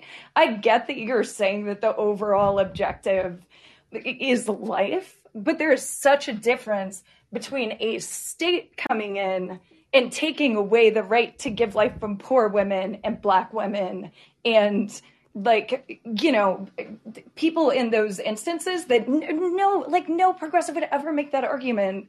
Whereas you're making an argument that would connect women who choose not to have a baby at a certain time based on their life and their circumstances as a, a needing to be stigmatized b it, that's that's if it's not already something that was traumatic that occurred that caused it to happen to begin with. It, and saying that somehow every every instance where someone has sex and gets pregnant it sh- like that becomes the idea of preserving life. I just I don't see a more just world coming out of that. I don't see children being treated better. I don't see that being good for anyone. And it certainly turns women into objects. Yeah, so sorry, Norm got cut off again because I haven't upgraded to the paid Zoom, although I thought I just did and it didn't work. So he missed the first half of it. But if I can just summarize for you, Norm, I think you got the, the gist of it.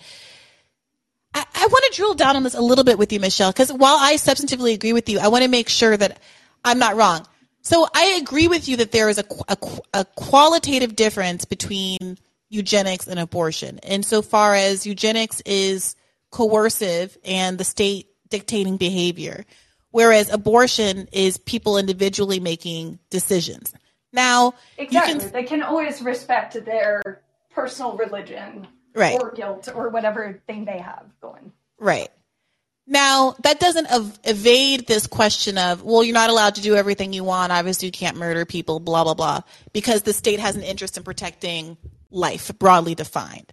And that's why we get into this conversation of when does it constitute. I would argue we shouldn't be arguing when does it constitute a life, but when does it require, constitute a life that the government has a right to or has an interest in protecting. And I would argue that that comes well after 15 weeks, like well after the point at which it's like a fetus. I'm I sorry, mean, but that's that's that's kind of the question. Go go, but go ahead, Michelle. Yeah, I okay. I I hear what you're saying. I guess my question with that is the government could make an argument that they have a, a desire to have more working population you know they're mm-hmm. concerned mm-hmm. because the economy has collapsed and we don't have the money to have kids in our generation for a lot of people mm-hmm. uh, you know they want to make sure that that workforce is coming in and that they're pliable and you know I, I sure you could i mean like i could see them making that argument i'm sure it has some bearing in the decisions they make I don't feel comfortable with it. Well, well the thing that's not being dis- yeah, the thing that's not being discussed here is that unlike murder, let's say where a murderer doesn't have, I would argue, a legitimate interest in murdering someone else, unless there's it's self defense or something like that. Yeah. That a mo- like a mother, the person who has to carry the child, has lots of legitimate interest in not wanting to submit to that nine month ordeal. God bless the Kardashians yeah. and their surrogates. LOL. Well, I kid. I kid. So go ahead. And and in like if you think about if you think about the way America works right now, like in terms of the structure, since we didn't win Medicare for all and we don't have all of these things, the support systems aren't in place mm-hmm. to make the like that a plausible decision for a lot of people. I mean, maybe it, it feels almost like a a person's mm-hmm. awareness of their own economic, financial relationship stability, like people are making those decisions for a lot of like deeply personal reasons. Ma- And- Mich- Michelle, what if someone just wants to have an abortion? Because sometimes I feel like for the sake of the argument, we have to be able to defend the person who just wants to not have a kid. Right? Because otherwise Yeah, you're opening I mean, the door just- to saying, I think that the government does have a legitimate interest in protecting da da da da, as long as they don't have a I- quote unquote reason. So let's let's take away reasons. Uh, Briahna Okay. Joy Gray is financially solvent. She's of a very advanced age. she has no reason. She has a supportive family system. There's no reason for me today to quote unquote justify getting abortion. I don't really want to have to buy a two bedroom, but hey, if push come to shove, I can move to the suburbs and do it. So what is what what like how do you defend my right to have an abortion if if I so choose? Like I think that's kind of what we have to be able to defend, no? Yeah, well, I would say if someone doesn't want a baby, that's the number one reason why they shouldn't have a baby. Like if if you don't want to take care of a baby, if you don't want to raise a baby, is that a good situation for that baby? Like Yeah, but it's more like a a vibe. I think it's that simple. Like, yeah, no, no, totally. I just uh, no, I, I honestly I do think it's that simple. I don't think most women are making the decision off of something that simple. But like I do think not wanting a child is a legitimate reason not to have a child. Or not feeling you're in a stable I, yeah, I don't know. I, Look, these are hard pretend like questions. it's always removed. Michelle, I- I'm asking I just you don't think it is. I- I'm Yeah. asking you very hard questions, and it's not fair. And I'm going to Yeah. move on. Karen, I'm coming to you next. I'm I'm going to hop to some women in the queue. Quake, but I want to say Quake says I'm on the side of abortion, but so many of these responses are avoiding the hard questions. They are hard questions, and I don't think that any one caller, myself or Norm Finkelstein, are responsible for answering them. But I think I take Norm's point that a lot of times the left isn't grappling with what is the less sympathetic of the arguments. We're all about, of course, the society doesn't take care of children. Of course, there's hypocrisy on the right.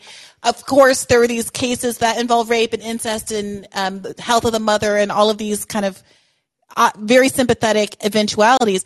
But there's also sometimes just a 36 year old in an overpriced one bedroom apartment who doesn't feel like downgrading to a two bedroom apartment and spending her sofa money on Pampers.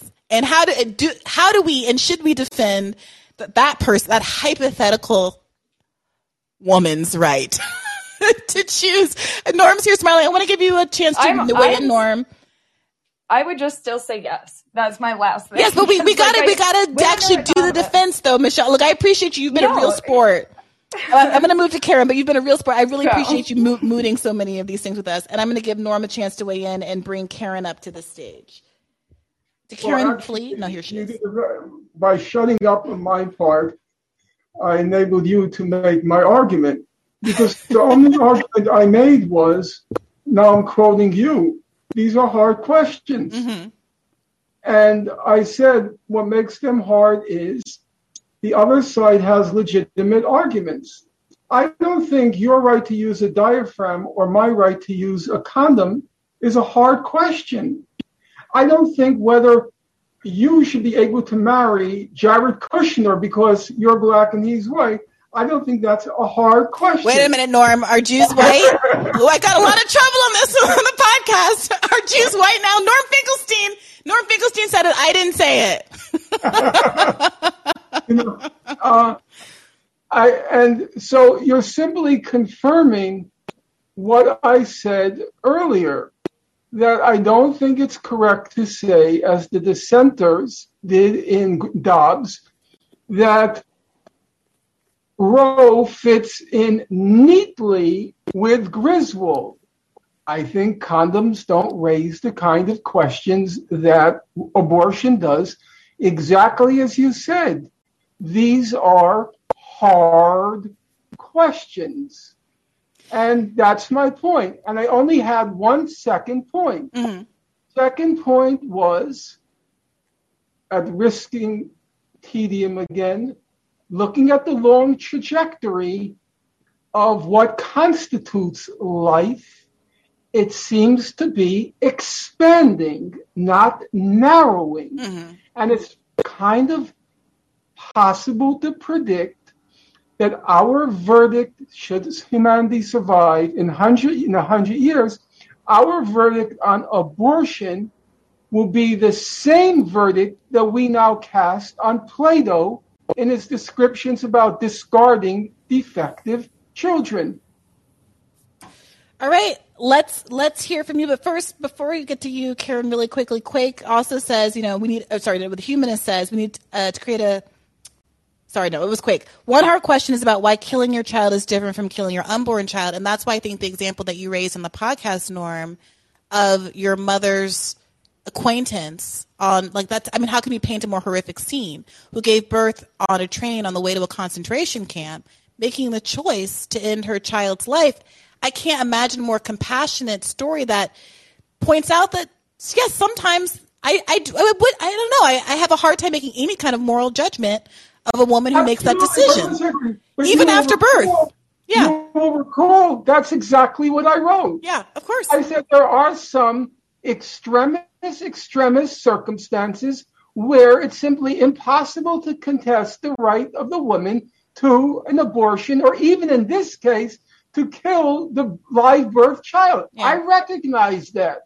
Yeah. I recognize it. I think, I can't say with certainty, my mother had an abortion and it was horrible for her. I mean, yeah. every time it came up, I think twice, but she was so overwhelmed with guilt, agony, anguishing, but she did it. Yeah. Yeah. She did it. Yeah. You don't give birth to a child in the Warsaw Ghetto. It didn't make sense. Yeah. So I understand that. And there yeah. seems to be a misunderstanding about what I said. Mm-hmm. I take an extreme position. I believe in a woman's right to choose from conception to live birth. I can't see how you can give over that right to the state because nobody knows where life begins. And if nobody knows, then I don't see why a state would necessarily be a more responsible but, agent but, but than the woman. Is the reason because nobody knows when life begins? Because in the example that you just gave, we all, I think, accept that a born child yeah, is alive. Yeah. That's I, that was my point too. Oh, it, totally it, I almost I don't like this question of when life begins because it seems to me largely irrelevant. Even if you accept the, the potential of life, the question is weighting that life potential of life against the negative consequences for the mother, whether they be superficial consequences like me saying I don't want to have to move to the suburbs to afford a big enough apartment, or more substantive consequences like having an ectopic pregnancy, having to go through the physical labor of birth, which always puts the life of the mother at risk, even under the best circumstances, um, or having to take care of a child for the next 18 years slash to the rest of its its I guess of your life, whoever expires first. But let's get let's get Karen in the mix. Yeah, thank you so much for taking my call. Um, I have so many different thoughts, and I I understand. I think where the professor's coming from, but Michelle is perfectly right about everything she's saying, and so I just wanted to here just give a few thoughts. I am a person who has given birth Mm. Um, and I would love it if you ever had a chance to find enough people to have a, a, an episode who of, of, people who've given birth mm-hmm. um, and discuss this issue because I think the perspective is often different. Mm. Um, and I um, I wanted to point out there's a there's a there's a book by a writer um, Lyz Lenz. Maybe some people have heard of her. L Y Z um, L E N Z, and it's called Belabored a vindication of the rights of pregnant women. And she wrote this book, uh, like in the, in the introduction, she acknowledges she should have said person as opposed to um, woman. Like this was published a couple years ago, you know, but she, she makes that acknowledgement that, you know, not, she didn't mean just women, she means all people with uteruses. But, um, you know, it's a, it's a book that's about her experiences. Um, like she grew up as a conservative Christian and married a conservative Christian man and became a mother and all this other stuff, but then, you know, uh, started to realize that her life had taken a wrong turn or whatever. Um, you know, and she now is a single mom and, and a writer. But um, in the book, she talks about like the symbiotic relationship between that fetus and you. You know, like that fetus does not exist without you mm-hmm. up until a certain point.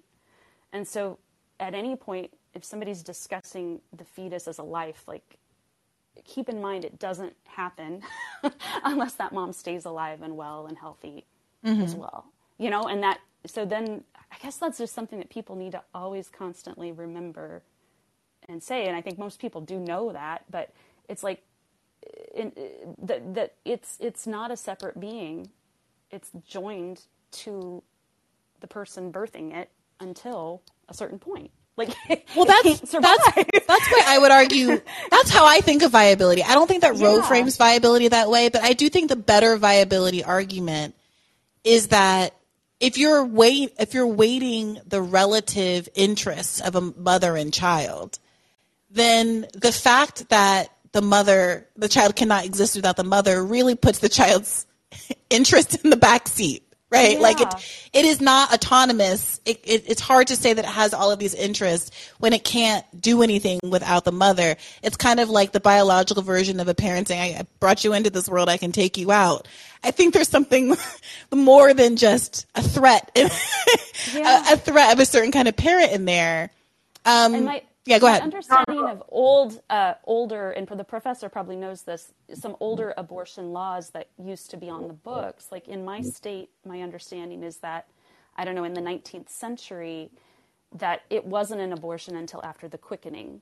Mm. You know, and the quickening is an old-fashioned term for people don't know for when you actually, as a mother, notice that hell, there's something inside me. You know, mm-hmm. like, there's something moving. Mm-hmm. Like that is the quickening. And up until that point, you know, women, people with uteruses, didn't always even know they were pregnant. Like mm-hmm. that could have been, I don't know, you know, indigestion or that, mm-hmm. you know, or, or whatever. You know, your your menses stopped for a time. You don't know why. Now it's back. Mm-hmm. Um, but so it's it's only in modern times really that we've been able to identify and look inside and see that there's something moving inside there but so maybe the professor can talk about these older laws but it used to be that it was all a relative it was it was the woman's the mother's like subjective experience of the baby that determined whether it was a life or not.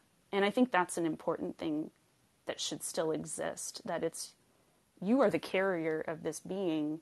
It's your subjective experience on whether it's, it's there you know? Um, i don't know something to think about. But um, a couple of other thoughts that i've had Sure. is um, that i i haven't seen people take that argument fully you know recognizing what um, professor finkelstein keeps saying about okay people who are pro life slash anti-choice they truly believe that you're that it's a baby no matter what. You know like my conservative relatives i think in their heads it's a baby you know even if it's six weeks it's no bigger than a thumbnail or whatever. Um, so if you take that take them at their word and say oh well you're pro-life. I would love to hear and you you you suggested earlier that you you've heard some conservatives take this argument but i haven't heard it myself. Um, i would love to hear people put them in a corner and say oh you're pro-life. Oh well then you must be for free prenatal care.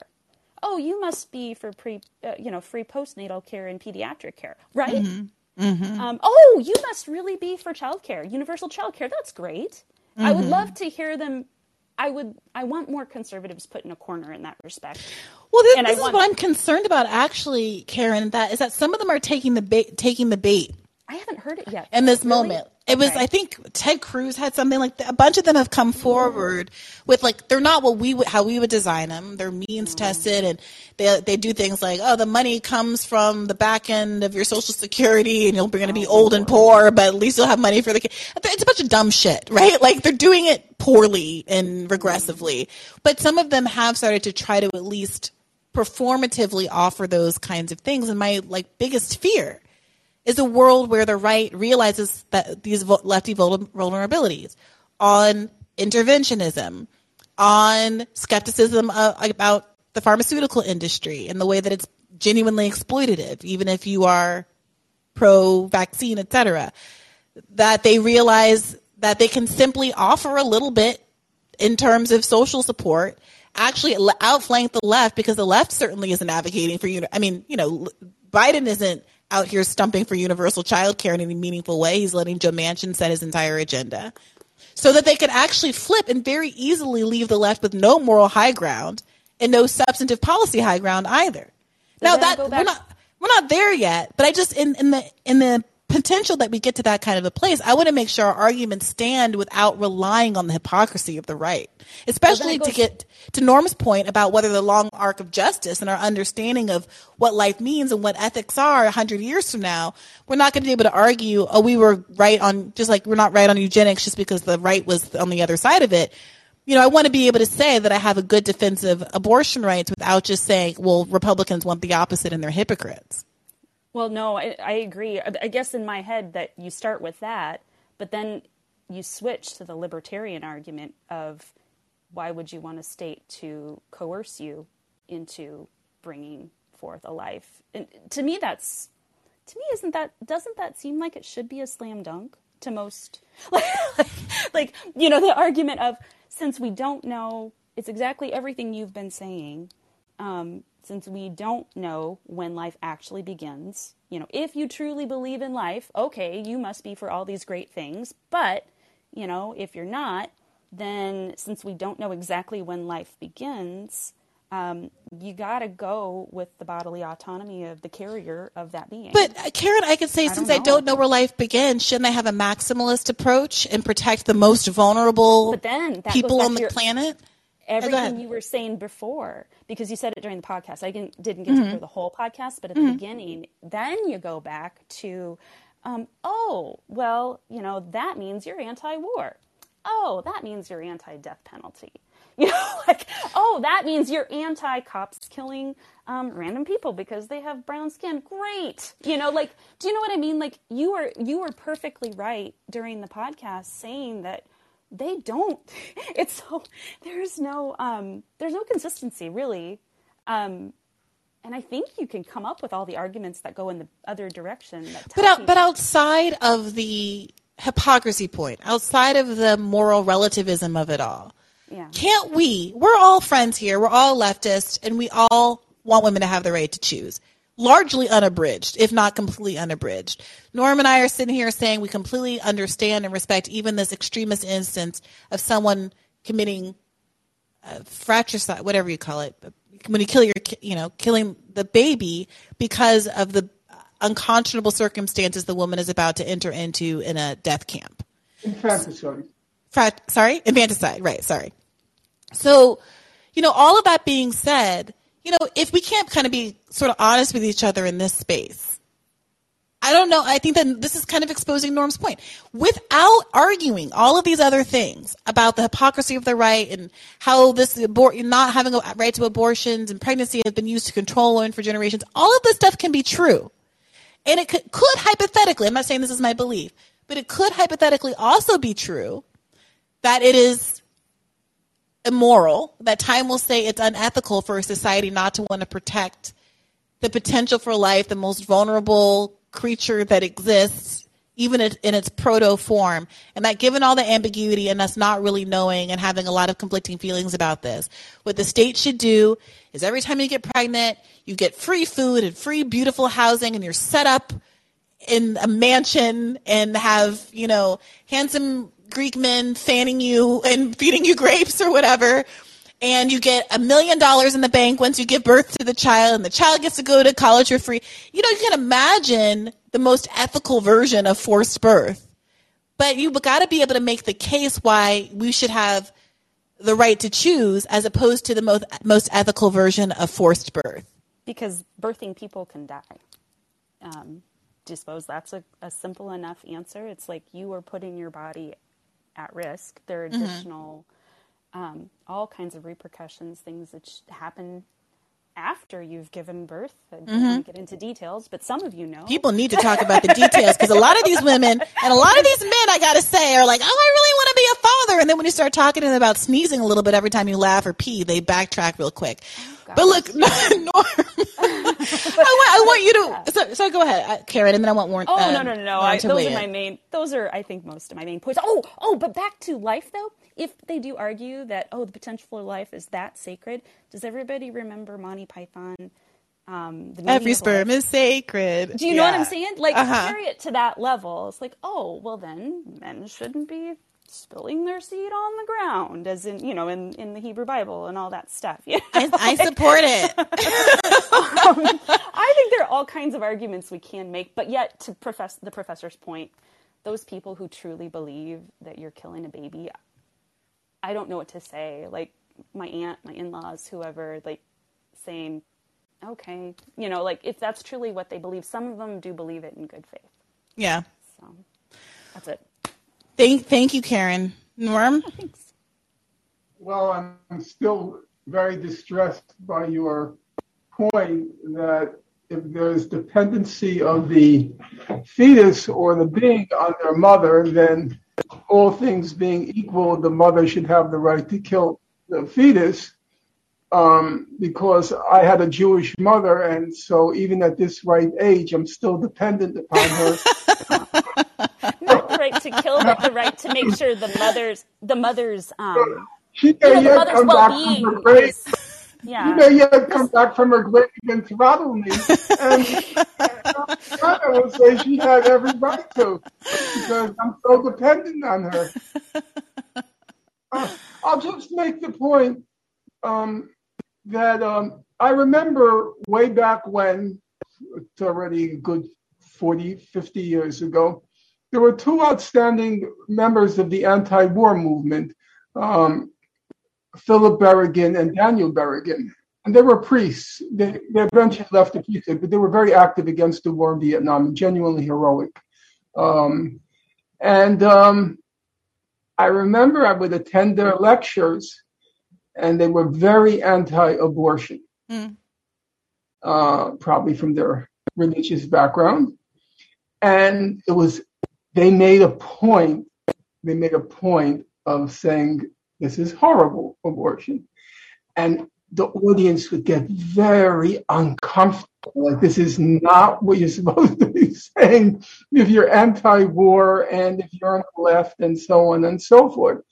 And I mention it because nobody in his or her right mind could possibly doubt the sincerity, the authenticity, commitment to life of the Berrigan brothers and the willingness on their part uh, to make the sacrifices. Why I bring it up is because it's very easy to caricature, even though I think there is a large element of truth or an element of truth to those who oppose abortion as being these Mephistophel, Mephistophelian, misogynist, uh, fanatics. It's easy to do that. Um, but I think they're also, it's a kind, it's not that it's not true, but it's a kind of straw man because it's an unwillingness to confront the tough issue. So I'll give you, in my opinion, a tough way of putting it, Mm. which has always kind of torn me apart. As you know, John Brown was a deeply religious man. Every every biography of him will, you know, whether you read Du Bois and Brown, whether you read Douglass and Brown, everybody will acknowledge that he felt he was acting out God's word. He was a religious fanatic of the highest intensity. Okay? Mm. And in the course of his religious fanaticism, his deeply held conviction that slavery was wrong, he committed what by terrestrial, earthly standards constitutes murder. Mm. At Osawatomie, he took some white slaveholders hostage and killed them. Okay? So sometimes at night, in the darkness of my room, I puzzle. And of course, John Brown was hung, okay, after Harper's Ferry, after the up- uprising. Very strangely, very strangely, it shows you how history flips so quickly already during the Civil War, just a few years later. The hymn of the Union Army is John Brown's body is a moldering. He was hung, Mm. okay, for murder. So now I ask myself the question those abortion fanatics like Brown, religious fanatic, who kill abortion doctors, what will be the verdict on them? Will it be the same thing as with John Brown? I'm really unclear on that. And I'm willing to acknowledge I'm unclear. Now, I think even you, and I like the way you argue because you did learn something good in law school. You make very, you make the, the strong case for the other side, and that's what you should be doing, uh, not using straw men or easy targets. Uh, I think it's very hard to demonstrate that that analogy is wrong. That that analogy is wrong. They're both religious fanatics, both acting out of what they think is God's word, and both certain that this particular institution, whether it be called slavery or whether it be called the right to abortion, that it violates the sanctity of human life, and therefore you have the right even to kill in order to remove that iniquity from our land? That to me is the tough question. Is it a tough question for you, Karen? And then I'm going to move on to Grace. Uh, well, I don't know. That is a good. I don't know. yeah, and that's that's fine, Karen. Never, this was never my favorite like policy. yeah. until until it became you know an issue of uh, like it, until it was taken away. I mean i'm sorry you know like it just i had so many other policies i cared about more until just now you know mm-hmm. until which i i know a lot of people who've been out there fighting the fight like michelle you know they're like they're probably you know in their heads like well why did you ever take this for granted? And i i don't know i just assumed i guess i always felt like it was i mean up until a couple years ago i felt it was settled and I I always felt it needed to always exist. The right always needed to exist. But yet at the same time, I understand like my conservative relatives who again think that it's a baby and think that it's a life, just like prof- the professor's saying. I understand their perspective. I just don't. I don't think it's a. It's just such a hard. I don't know. It's just so hard. Well, so, and, and, this is why I think the prof- Professor Finkelstein is making such a good point. It's because one option in the world of ambiguity if you still if the ambiguity to you doesn't mean let's ban abortion if the ambigu- the ambiguity and the alternative could mean let's just be honest. Let's let's make sure that people are and this is just an argument. I'm not saying this is how i feel but there's a tape that says let's make sure and this is i think what he's saying about stigma. Let's make sure that people have really considered it that it is you know maybe it is okay circumstantially to fully kill a baby if it's a circumstance where you think the baby is going to die and have a torturous existence and suffer unbearably because you're heading into a concentration camp.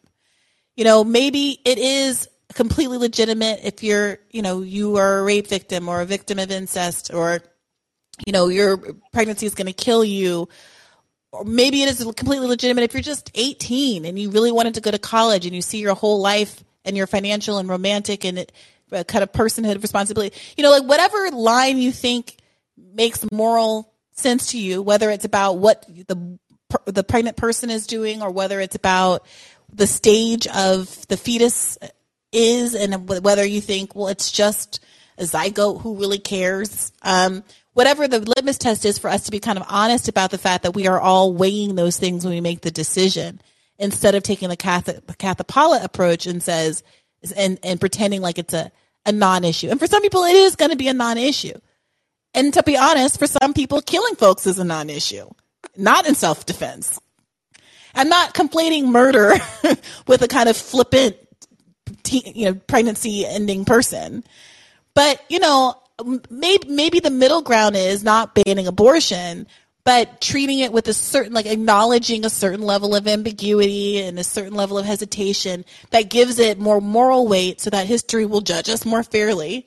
And we have kind of maximalized outcomes of people who would maybe people who would have a baby if they had social support do get social support instead of feeling like the only way out is an abortion.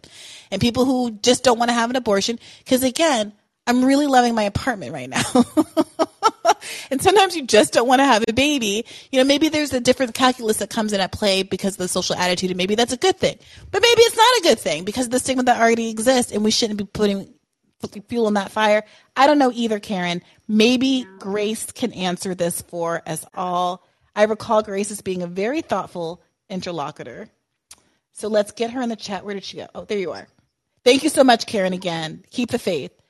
Grace, you're up at bat. Nothing but hard questions here tonight. What say you? Can you unmute yourself first, Grace? If I caught you off guard and you're in the middle of something, get back. Oh, there you go. It keeps un. Is it there? Okay. You're there. We can hear you. Huh. Hey, sorry. I may have taken a phone call while I was waiting. I'm sorry.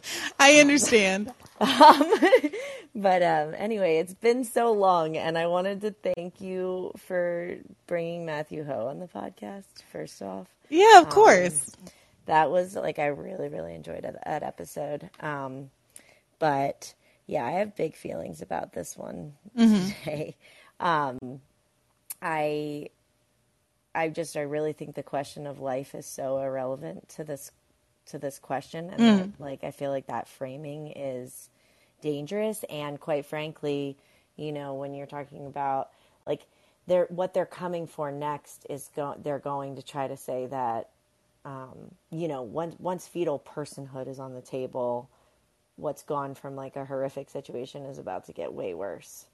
Um, because then that's going to, you know, set them up to treat anything that happens um, to be like, you know, truly like murder.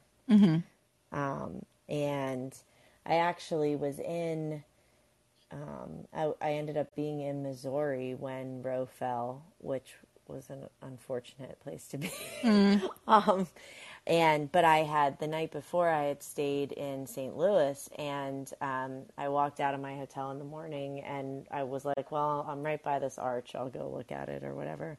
Um, and so, and so, but I turned around and I'm like, "Oh, what's this building?" And it was a court. So Oh. I was like, you know, just doing a refresher on the Dred Scott decision, which, you know, they'll say is the worst Supreme Court case ever. But they said what really comes to mind to me in this case, which is that, um, you know, they, the, I guess you're you're the lawyer, but but I guess they were essentially saying like the Constitution was never intended to protect you, and I mean, that's Wow. kind yeah, go ahead. I'm sorry. and that's what and that's what I think and that's where I think we are now and I think that that's what Alito is saying when he's saying that that I mean when they're talking about history I mean yeah the constitution was never intended to protect people with uteruses I mean, I think that's in some ways Norm Norm's point, right? Right. That there isn't a, and that is okay. So that is what it is. So then, what do you make of outside of a constitutional framework? The case that has to be made now, pretty much from scratch, is for why this right should exist. And I have an interview that I recorded earlier today with Vij- Vijay Prashad, who I know you guys have been really excited to have on the podcast for a long time, where I ask him some of these questions, you know, about how uh, these some of these very Catholic South American countries that have much more conservative religious traditions have managed to have more abortion rights than the United States of America, despite all of the religiosity of the culture and despite not having a quote unquote constitutional right to it. What are the arguments that are being made that are so persuasive? What should we argue if we have an opportunity in this moment to make a better case than perhaps was made in Roe? Should we fall back on those same kinds of arguments, which have obviously not been able to hold the line for more than 50 years? Well, I mean, I, I definitely thought, um, you know, it was actually really weird. I went back and listened to, we did a podcast episode, I guess maybe in June of last year, um, called Rut Row, where we were, you know, just seeing what was coming down the pipe. Um, and, um, you know, we, and I was like, oh, well, this seems like a, this privacy argument seems a little flimsy, you know? I mean, to me, the argument is that, you know, people who carry children are people. I, I like I and yeah, like you know, and what you were saying before, this can't exist um, without its, uh, um, to use a conservative term, host body, um, which you know, I mean, and that and that's just the end of it, you know. Um, and I do think that you know, Norm was talking about this book. I do think that pleasure does play into this. Um, maybe I'm coming from my pleasure podcast standpoint, but um, you know, um, we can have orgasms, you know, that are non, um, not for procreation. You know? And I think that, that, and I think that that's like a distinct difference that um, is, you know, one of the big problems that plays into the misogyny of it all. Um, and so I think that, you know, once we start to say that you have it's just forced birth. I mean, end of story. The idea that it's like a private matter, even just saying that, honestly, is stigmatizing to me. Um, Forced because birth? I do no, um, like privacy, using, pri- you know, like that it's, you know, I mean, it's so stigmatized that it is so private. Even after this, you know, while I was, while I was on my trip, I mean, people start just, you know, disclosing their abortions to me left and right, and now we're having more discussions about it. I feel like, but also I've asked some of my, um, you know, my older family members, oh, did you have this experience where everyone just was suddenly talking about their abortions? Because that's what it was for me. And they were like, no. And it's like, if you don't know someone who has had an abortion, then somebody's not telling you they had an abortion. Um, and so I think that it is, it's so stigmatized to the point of, um, yeah, and I think the moral stigma argument is like so individualistic, and this is where where if anything there should be a collective stigma about the fact that the social conditions of capitalism that underpin um, you know our society are necessitating abortions that perhaps don't need to be happening. I mean that's another conversation if you want to have that. But that's difficult, Grace, because some people don't even there. You know, there are people on the left who don't even want to really give quarter to the argument that some people are having abortions that they don't really want, but for poverty. Even like even this idea that like every person who gets an abortion isn't like a happy, strident feminist who simply just you know do, do, do you know what I'm saying? Like even even saying the, the phrase uh, she didn't really want to do it but you know she couldn't afford it right now or she needed to get through college or something and some in some lefty liberal feminist circles is considered to be almost an admission that's too far toward acknowledging that there is this moral ambiguity or you know something other than complete indifference about what it is that's inside of a person a pregnant person.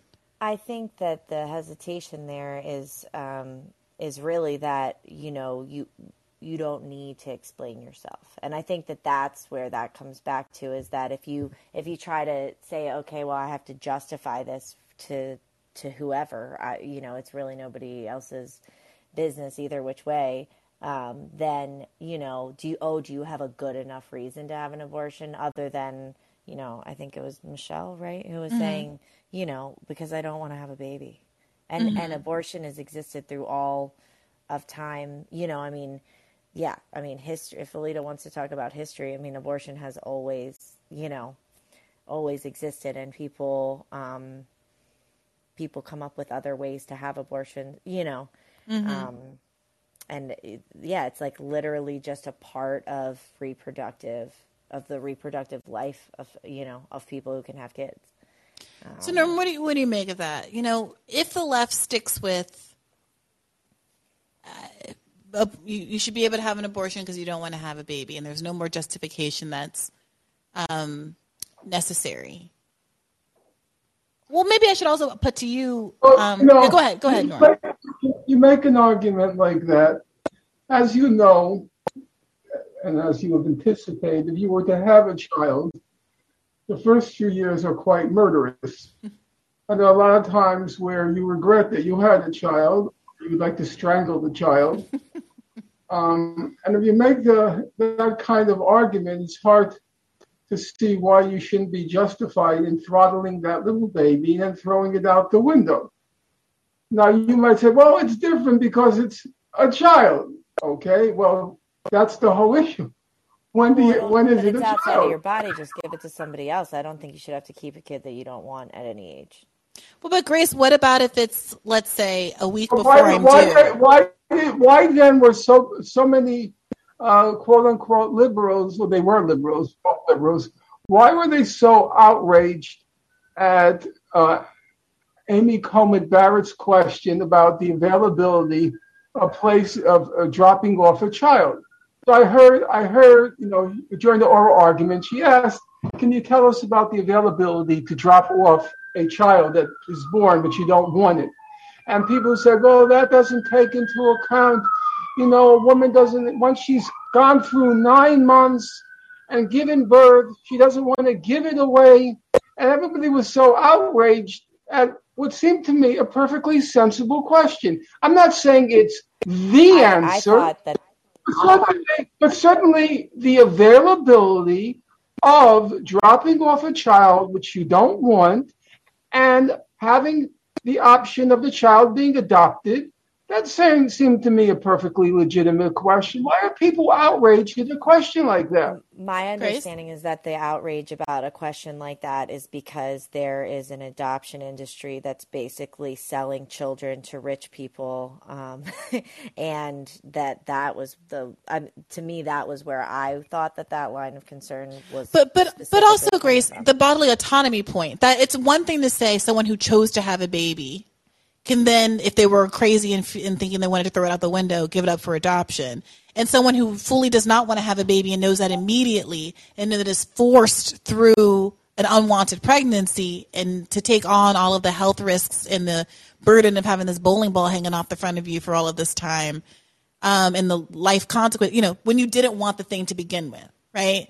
Those are two different scenarios. One, you, one person who's like, "Oh, the terrible twos are horrible. Let's get rid of this kid," but who wanted it in the first instance and agreed to the pregnancy. in this instance, I'm not. I'm not arguing that the two are the same. Mhm. I'm. I'm talking about this kind of indignation. Amy Coleman Barrett. I think she has six kids, correct? I'm And not several of them, uh, two of them are adopted. They're Haitian kids who she adopted. Okay, Mhm. so red flag. it seemed to me a perfectly legitimate question to talk about the uh, uh, the adoption option. Not saying it answers the question, but just the adoption option. And I see, I saw so much venom and so much, um, it's more, you know, so much venom at her even asking a question like that. I don't see you. You referred to the adoption industry. Well, frankly, everything in our society is an industry. Uh, it's very hard to name anything any longer that hasn't been commodified. The number of inches of legroom you get in an airplane is now industry. You know, so I don't think that really addresses the question. There are many kids who are adopted. Most of my female friends, most adopted. So to just say, well, they were outraged at the adoption industry, I think that's an evasion. It's an evasion of she was asking, as a mother of six kids, having adopted two kids, is this an option we can think about and talk about? Well, Why can't we be Well, I mean, but reasonable why that? wouldn't we Do you remember able what? Wait, wait, wait a minute, wait a minute, wait a minute, Norm. Wait a minute, Grace. remember what Ibram, The- remember what Ibram X. Kendi said when uh, Amy Coleman Barrett said it that she's probably a racist because she adopted two black kids. I mean, it was Okay, like, so so let's let, let's get to this. So I think the real issue, frankly, is not that it's not. I don't even think the critique was so much about the adoption industry. It was that people aren't adopting kids. Like it's a fiction that there's a house house for every adopted kid, as evidenced by our chock full foster care system. People who kids are getting lost in the foster care system, and there is a preference for certain kind of kids that is reflects all of the biases and vagaries of our society. So there are kids who are never going to get adopted, either because they are not a desirable racial group, because they have some kind of um, you know physical disability, mental disability, just aren't cute, etc. And we were like kind of lying to ourselves to pretend that that is a thing.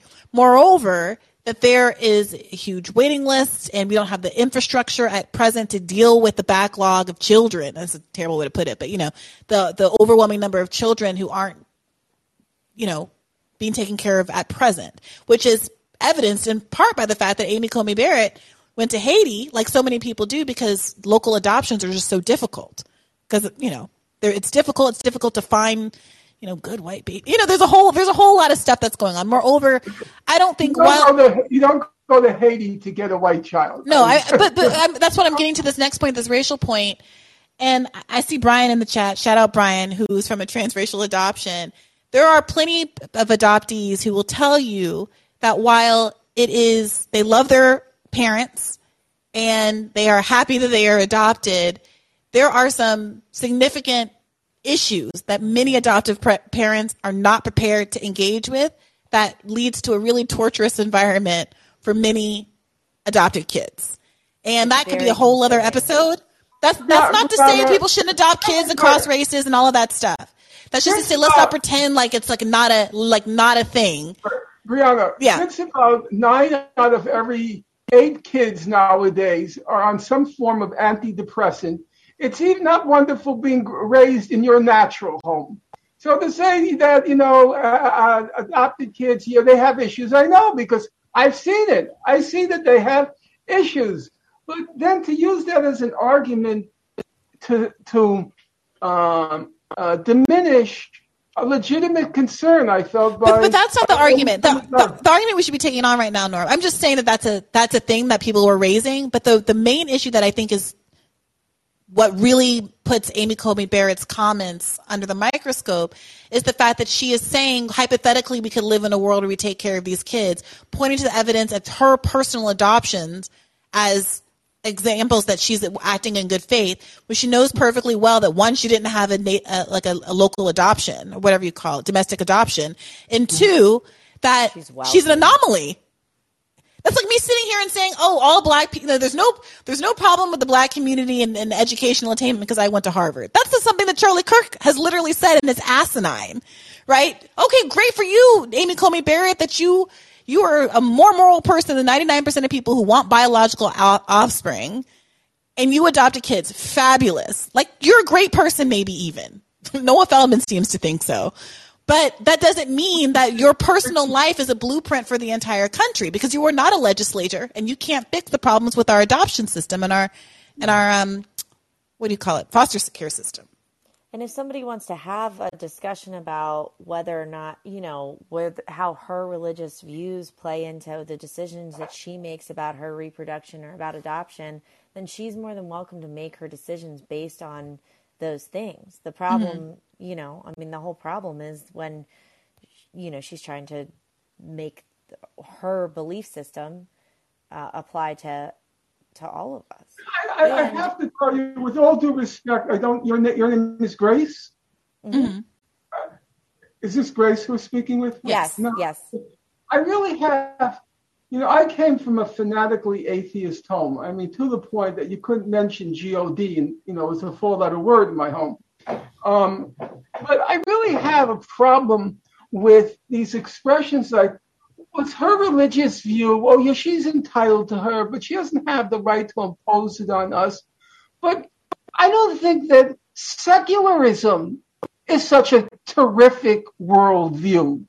I think secularism is very selfish, very narcissistic, very egotistical. It's mostly about navel gazing. If you have any question, go listen to Bill Maher on an occasional night. that's, that's He's not fair, Norm. No, no, no. Why, why are we so contemptuous, always dripping with contempt her religious view as oh. if our secular view, if you look at it factually, I'm not talking about the distant past, but if you look at it factually, in the 20th century, whether it be a Hitler or a Stalin or a uh, Henry Kissinger, most of the mass deaths in the 20th century were not inflicted by religious zealots. It was they were inflicted by secular, bureaucratic, God, I won't say hating, but certainly God questioning and more, in, God doubting individuals. I just don't see it. I have many Muslim friends, you know, and I have to say the, the degree of respect, the respect they have for their parents, for their elders. I wish, I wish I saw it in secular kids. And I'll tell you another thing, Briahna. I've had, because I've taught mostly at public institutions, I've had many African American young men. And I will tell you without any question, the most respectful kids in the class have always been the African American uh, young men. And 99% of the reason is they went to church growing up. They have much more manners. They're much more respectful. The way some of these secular kids talk to me, you know, I'd like to take out, you know, th- uh, uh, uh, uh, well, you get the idea.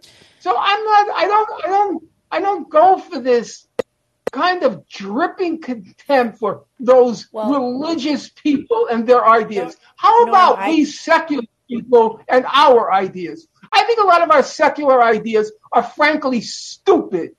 I listened the other I was reading an article the other day from Judith Butler. And she, she seems to think, I know you're not going to like what I'm about to say now, but it's coming at the end of the program, so you can pull the plug whenever you want. She seems to think that men have babies. Well, guess what, Judith? You might think you're a philosopher. I don't think you are, but you might think you're a philosopher. But if you think men have babies, well, frankly, that's as nutty as climate change denial. In fact, that's even more irrational and more nutty than climate change denial. So don't be so on your high horse with your secularism always looking down on those religious people with their religious beliefs. I think 90% of what's being said now by woke people is more crackpot than anything I hear from most religious people. Okay, so Norm, you've said a lot. That's a lot. Norm, first let's just take on I don't I I personally and neither has Grace, I don't mm-hmm. think said anything that made broad characterizations of people of any religious group in a dismissive or derogatory way or generalize their beliefs. We on the left have a long tradition of religious leftists from Martin Luther King on back. And I think that there is also a really healthy tradition of secular humanism. That's how I was raised. And I stress this humanism part of secular humanism I'm enthusiastic to live not too far from a Universalist church that my mom attended when she was in college at Howard University. And as soon as they have in person meetings again, hope to avail myself of those opportunities. I also think that although there are some superficial, sometimes substantive, but sometimes superficial nods toward respectfulness coming from various communities and traditions, perhaps attributed to a kind of religious religiosity or other kinds of cultural conservatism, those play out in really unpredictable ways. And I can point to many people who are very polite and say, you know, have that kind of southern bless your heart attitude about things, but who are, you know, stealing from their con- congressional members my aunt's priest was hauled off to jail a few years ago. There was just a story of the someone robbing the church, and somebody asked the question, "Why were they able to collect a million dollars worth of jewelry off the pastor in the first place?" And on and on and on. So I think that people are people. There's good people and bad people who are secular and, and religious alike. But, I agree. But I may I may I say that like this my I mean the reason why I was in Missouri or the reason why I grew up in evangelical churches and watched the movement that has led to this moment being built in the church pews, which is the same one that told me that if I wore a spaghetti strap, that adult men were going to want to have sex with me and that that was going to be my fault.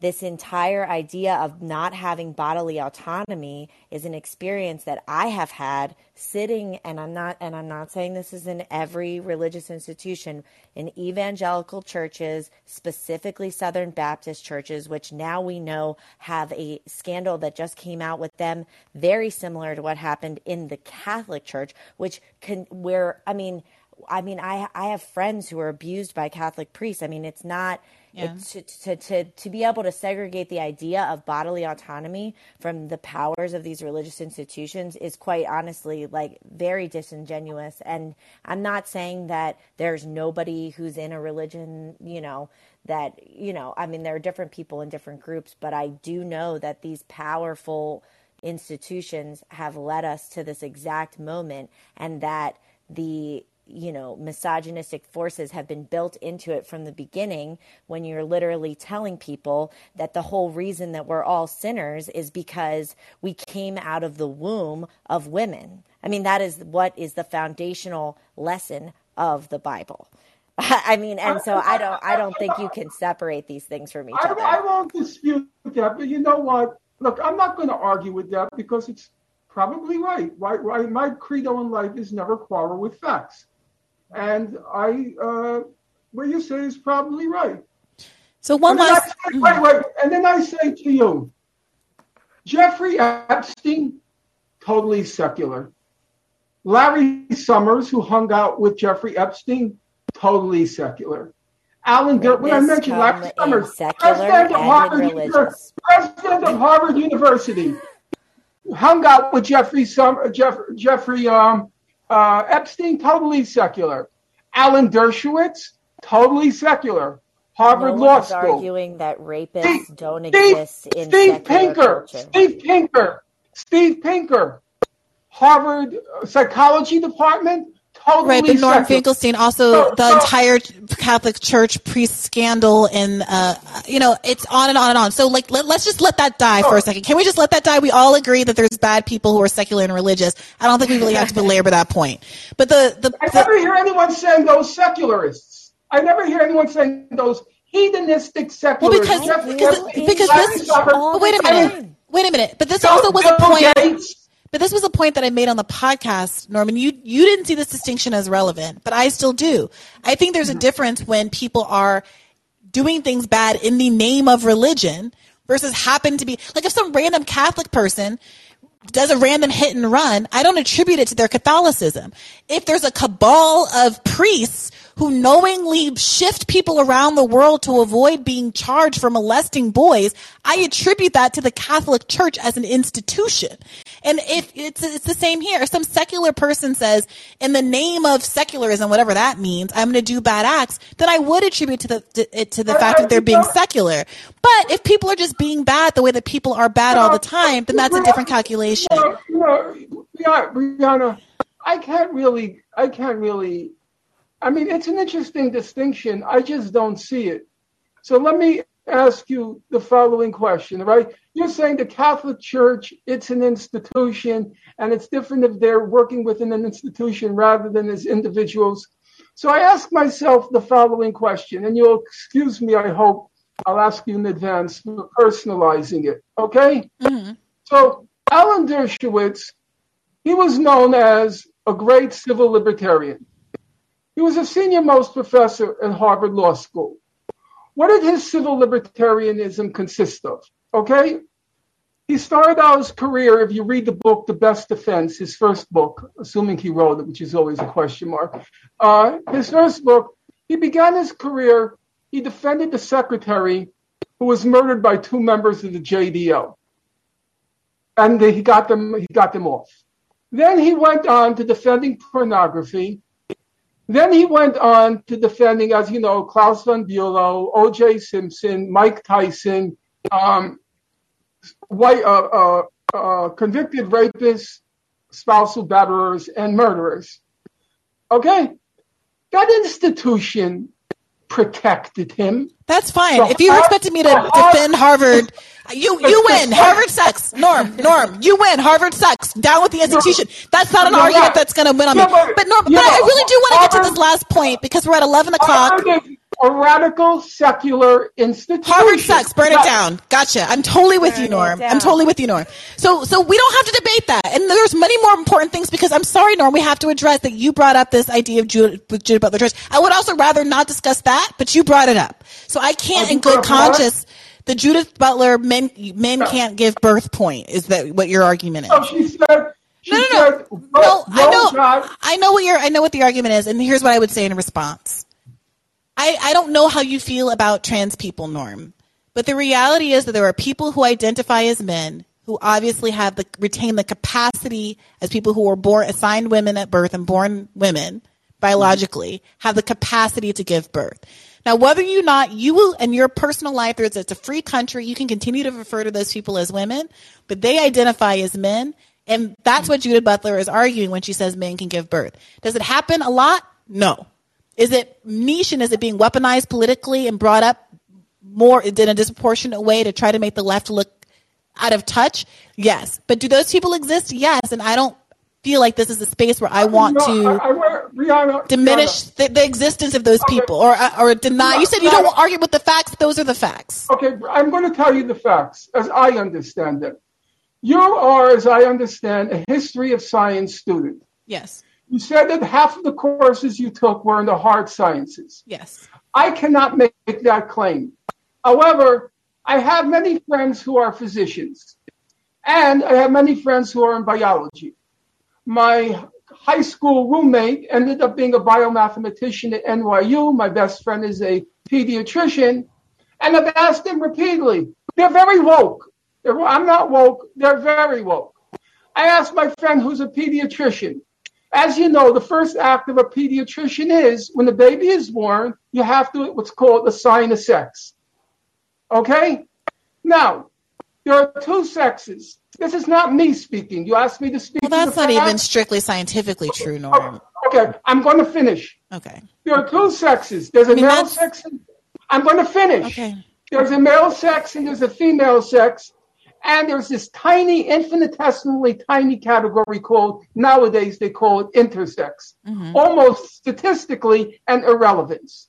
Okay? Now, Judith Butler said that Roe, quote, probably got the sex wrong. You hear what I said?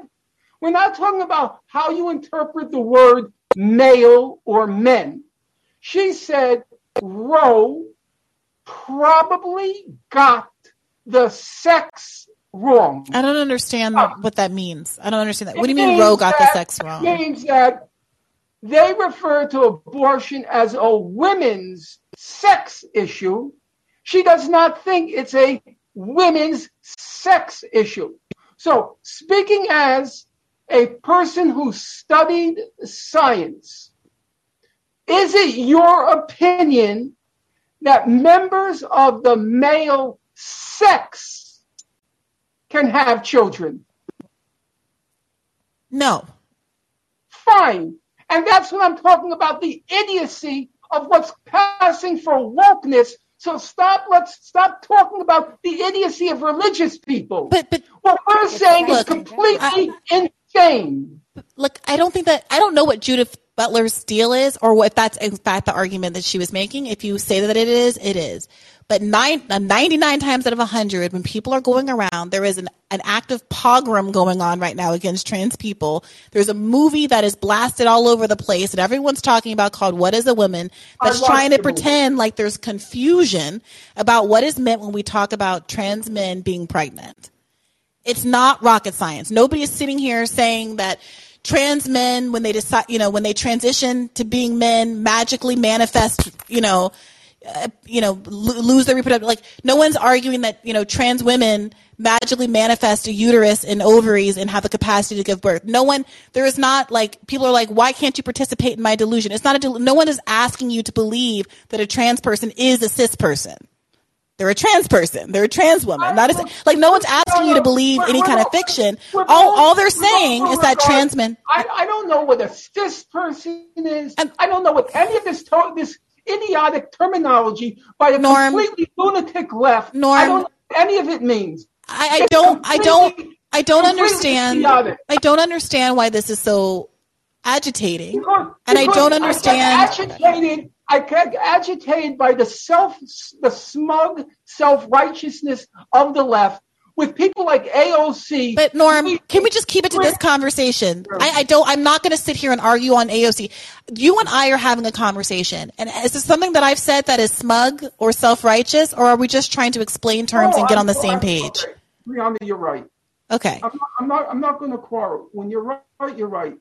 I, I was talking about the from the beginning, the refusal to acknowledge that there may be legitimacy to the other side of this argument and this constant attempt to ridicule the other side as being either misogynistic or religiously primitive or backward.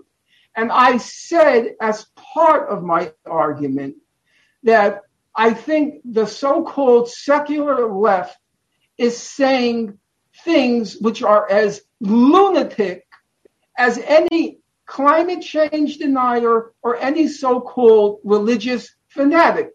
And it's also my opinion that a lot of the crimes of the 20th century, or most of them, were overwhelmingly committed by secularists.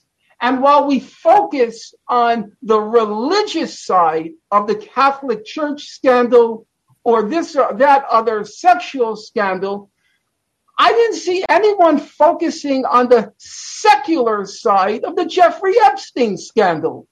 There it's always treated as some individual issue. No, it really isn't an individual. It may be. Norm, I, I, I don't want to belabor this point. We're not going to agree on this. I've made the case that the the Catholic Church and the Vatican is a multi-billion dollar institution that worked as an institution to protect priests who are molesting kids.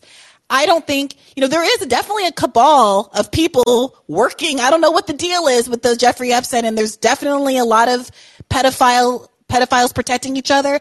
But I personally do not believe, and I have not heard, I could be wrong, that they're doing so in the name of secularism or with the protection of some kind of secular institution. If there is a secular institution like Harvard, like the government, I support bringing it down because it's an institution that's doing the bad thing. Just like the Catholic Church. Not random Catholics. I'm not mad at random Catholics for what these priests were doing, unless they were participating. But it's the church as an institution that I'm criti- critiquing. I don't have a, a problem with Catholics. I'm certainly, there are a whole bunch of people who want to attribute, you just listed off a bunch of people as secular that also happen to be culturally Jewish, and there are a lot of people who will, who have a lot of theories about that that are very anti-Semitic in nature, and who would attribute it to that. I'm not doing that either.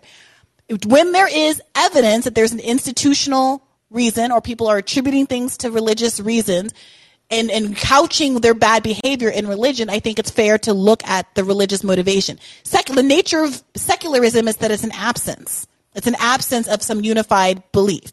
So there can be negative consequences of having not getting some of the good things that come from religion because you don't have religion. But that you cannot attribute. You can attribute stuff to Harvard. You can attribute things to maybe being from New York or whatever it is. I don't know. I don't care. But you can't attribute it to like not God because I think that you can't prove that negative. But I want to move off of this point and close on a point. Grace, you've been very patient. I want to close. I want to give you a chance in 60 seconds or less to say anything to wrap up. And then I want to take one more caller, if that's okay with you, Norm, and then wrap because it's already quite late. Yeah, I mean, I just I think religion is a vehicle for power. I don't necessarily think, you know, I'm not blaming this on Jesus or whatever. Um, but but I mean, that's you know, it's easy to hide under institutions. Um, also, you know, Norm, I you know, I think that there's probably some updating you could do about you know understanding um, trans people and what that means, um, and I I think that the people that you're attributing, like to compare the woke left and talk about Bill Maher is just, you know, wild to me. To me, I don't know because that that's not who the left is to me at all. Um, so, you know, and and as far as you go, Brie, I would love to like. I mean, I think that we have a lot more conversations that we need to have um, about this as we go forward, but it might be good to talk to some maybe people with uteruses who um, maybe have an understanding. I mean, I I appreciate you so much. You know, I'm not. You know, I hear I'm you, Grace, and that's why I'm going to go to either Maggie or Maria Thank next. you. Thank you, Have Grace. night. Have a good night. Look, I'm going to say I saw Maggie very active in the chat, so I have some sense of what where Maggie's coming from. So I'm going to pull her up here. Maggie, unmute yourself and have the, the distinction of being the final caller. Maggie going once. Maggie going twice. Can you unmute yourself, Maggie? Are you still with us? All right, Maria, you just got lucky. Maggie, all right. Maria, what's on your mind this evening? Can you unmute yourself, Maria? See, I went to the back of the line and people aren't expecting to be called on, even though I've been consistently calling on people with, based on their avatars and names, probably uteruses. Um, Maria? Okay. Maria going once. Maria going twice. All right. Rika, hold us down. Close us out. Oh my god, really? Okay. Well, I I just got to say that um th- this conversation norm about the quote unquote belief that men can get pregnant is your criticism of it is just fundamentally rooted in not understanding that there is an empirical distinction between sex and gender that needs to be stated. It has been historically studied. I can't believe you're an academic that does not understand that. That just like blows my mind. But regardless, I'm so tired of this conversation devolving into something about the sanctity of life when it's not really that's not really what's at stake. It's about personhood.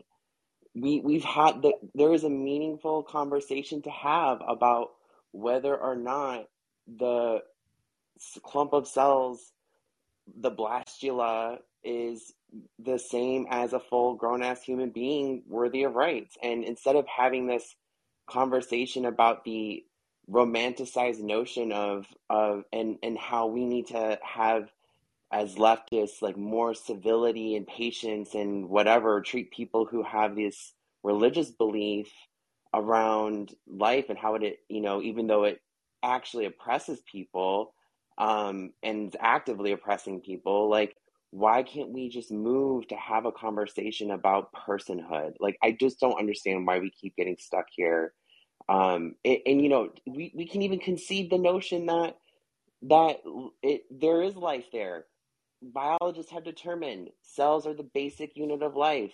Cool, let's move on. Like, but that doesn't mean that bacteria are the same as human beings. I'm, I'm, Brie, I have to say, I'm like, so I get the desire to want to have a conversation about how we communicate our, how we communicate with people who hold different views than us. I totally get that. I'm totally down. But at what point, what, at what point do we just do we does this press for civility press for understanding actually just become kind of like an obstacle for actually organizing for power So, what do you make of that um, norm? That this should really be a question about personhood.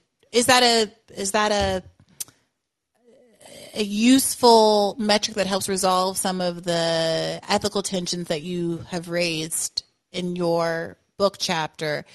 Instead of talking about viability, et cetera, is that really just a proxy for when do we think rights should attach? And could that is there is there a time is there like a kind of a fixed point do you think that could that could lead to better resolution than some of the conversations that we've been having so far? Um, I'll make two comments. Um, number one, because it's a issue which was raised, and I feel I should I have an obligation to answer it also for personal self-respect.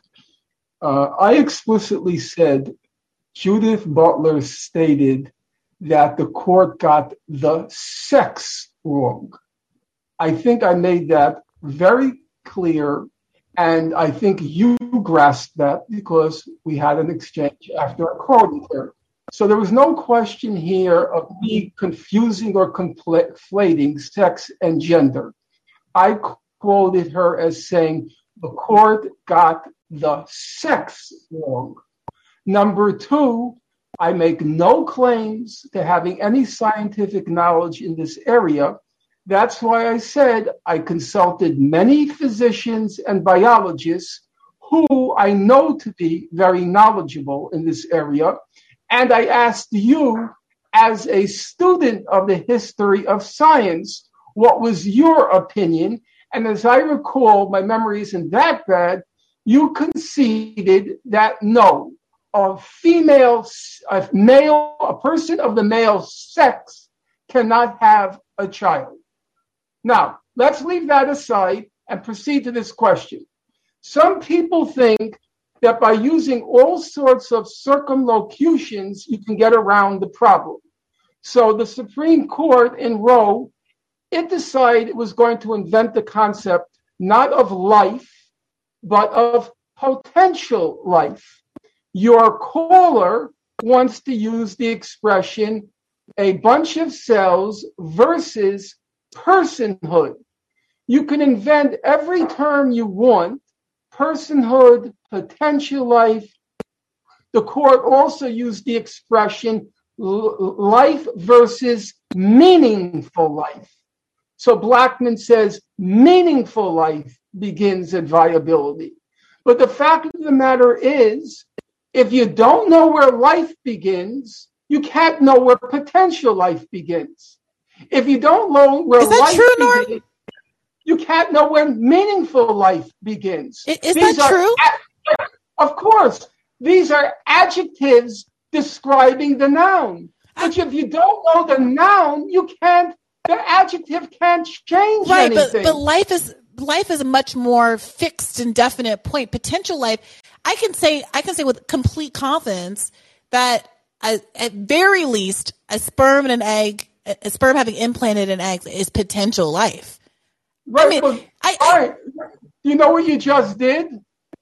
You just reversed Roe v. Wade. No, I don't. No, I didn't because I've been why. I've been very clear that I don't give a fig as the Right, formulation right. I, didn't used. what- I didn't ask whether you give a fig. I said you just reversed Roe v. Wade because Roe v. Wade said that the state has the right to intervene when it comes to potential life.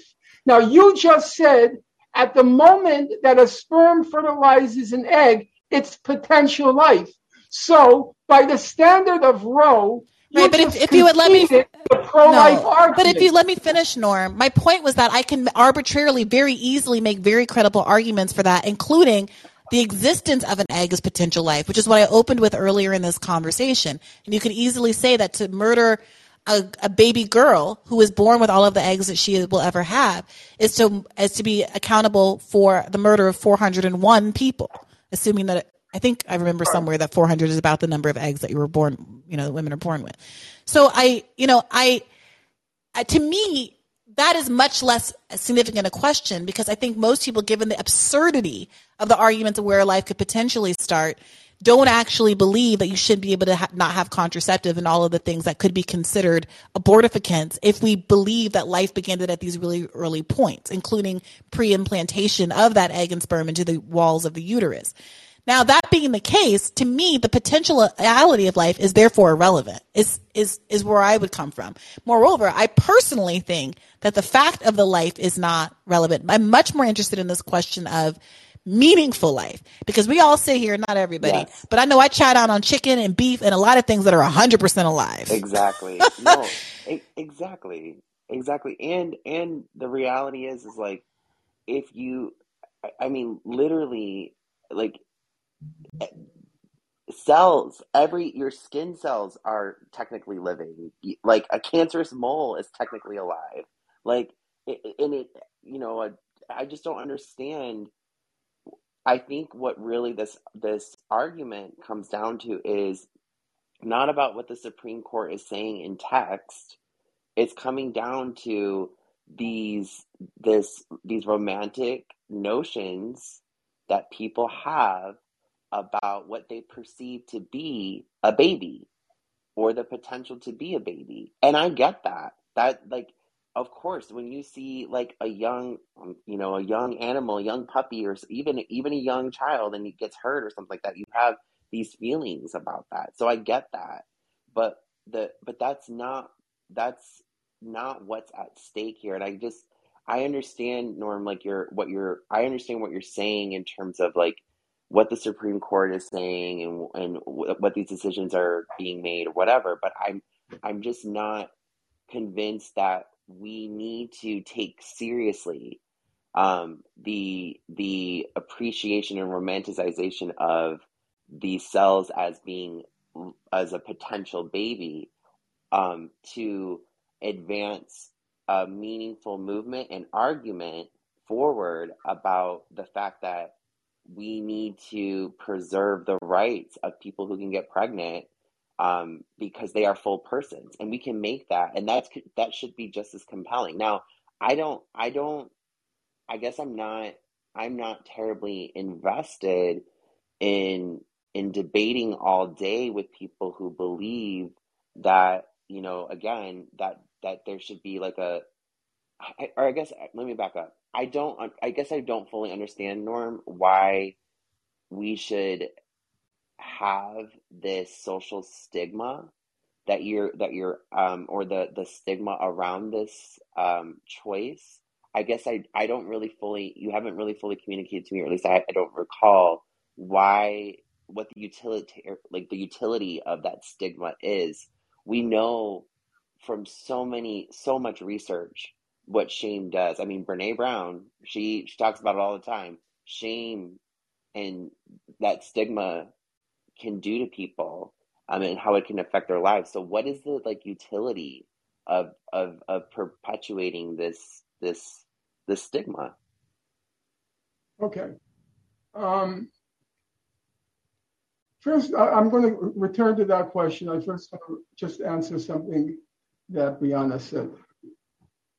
With all due regard, Briahna, one has to be, I think, exercise a certain amount of caution before embracing ideas which sound good, but which on reflection may be problematic. So, you don't want to hear about potential life. You gave me your explanation. Uh, you said, I, I want to use the idea of meaningful life. That to me is a more useful concept to play with. So, I'm not sure how much you know about the history of the Nazi eugenics program. The Nazi, uh, as you probably know, Jews weren't the first ones who were exterminated. The first ones who were exterminated uh, in hospitals because they needed to open up room for the war. The first ones they uh, exterminated, uh, create, you know, open up uh, places in the hospitals uh, for war casualties. The first ones that they exterminated were people who were defective and what was the argument? The argument was there was a very famous slogan life that is not worth living. Life that is not worth living. And if you look at YouTube, you can actually, you I'm pretty sure you can find a film that was widely circulated in Nazi Germany showing people who were born with all of these physical deformities one hand, one leg, a head where a knee should be, a knee where a head. You get the idea. And the argument was they couldn't live meaningful life, lives. These were lives that were not worth living. And that was the inception of the Nazi extermination program, which and you can fill, you know, the dot, dot, dot, you can, you can connect the dots. So I think you have to be a little bit more careful before you want to use the standard of meaningful life, which incidentally is extremely hurtful if we care about people's sensitivities, which liberal woke people seem to claim to be uh, sensitive. It's very uh, hurtful to parents who have children who were born with disabilities. The message is your child's life is not worth living, which is why, as I said, I have a problem with that exception that's always made. There's rape, there's incest, and they always say if a child has Down syndrome or some diagnosable So illness. let's say I agree with all of you on that. Okay, okay. But but let's put let's No. pin this down a little bit. I don't believe that the the formulation meaningful life is about the qual. I'm I'm way before the quality of life issues. This is about whether or not you you are enough of a person. Period. No matter what kind of person, you're enough of a person to protect. So is a chicken a meaningful life? Many people say yes, and they don't eat chickens. Right, is, but I, I is, said, is is my egg just chilling in my are my last two 37 year old eggs chilling in my ovaries meaningful lives without having been um uh, and fertilized? Some people say yes because people take their eggs out and freeze them and then a bunch of states want to step in and say you can't dispose of your eggs because those eggs, those are lives and they won't let even people throw away their own for, you know, own frozen eggs, right? So I think that there's a meaningful, I think there's a way to have a conversation about meaningful life that doesn't come anywhere close to having conversations about the ethics, which I agree with you are dubious of aborting, you know, fetuses on the basis of an am- amniocentesis. And so I, I think it's worth having that conversation. I don't think we're gonna have it tonight because it's eleven twenty-seven, and your girl has to get up and go to Rising in the morning. Uh, uh, uh, Briahna, Yes.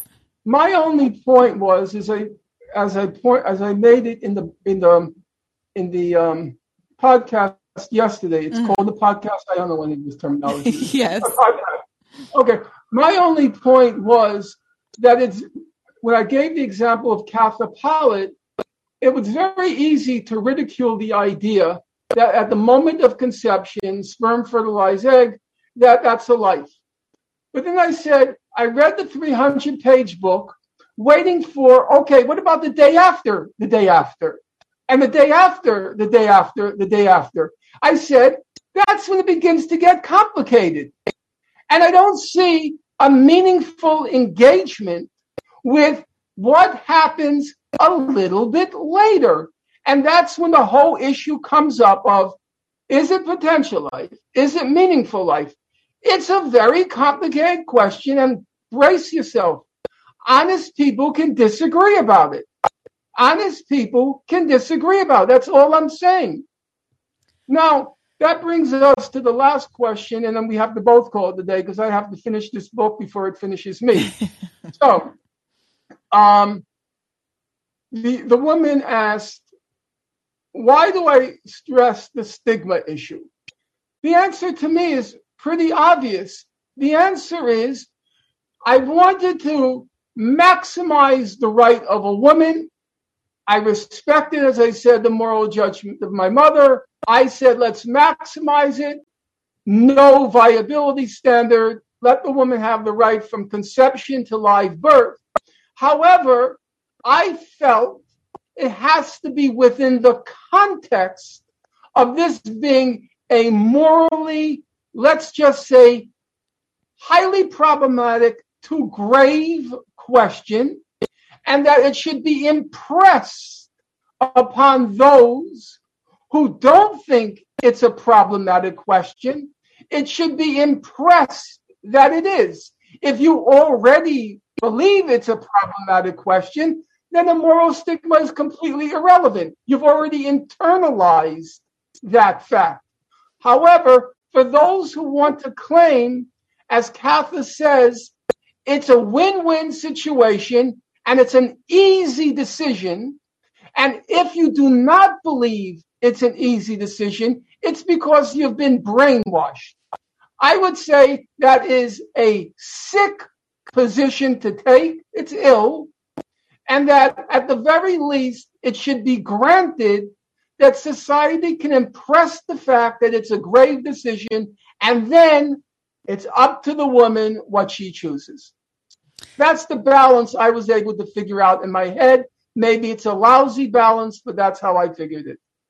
Rika, I'm going to give you the last word. If you can quickly, in a minute or so, respond, and then I'm going to wrap up with Professor Finkel, Pro- Professor uh, Finkelstein. I think Sure. we agreed on norm.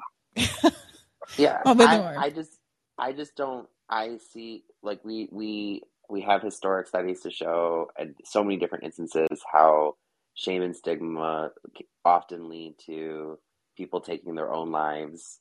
Um, the consequences of shame and stigma lead to incredible ostracization, um, you know, loss of social ties. Um, it, it's not, I, I find the argument, it still doesn't make sense to me how it outweighs any be- or creates any benefit. It seems like it creates more harm um, than good at the end of the day.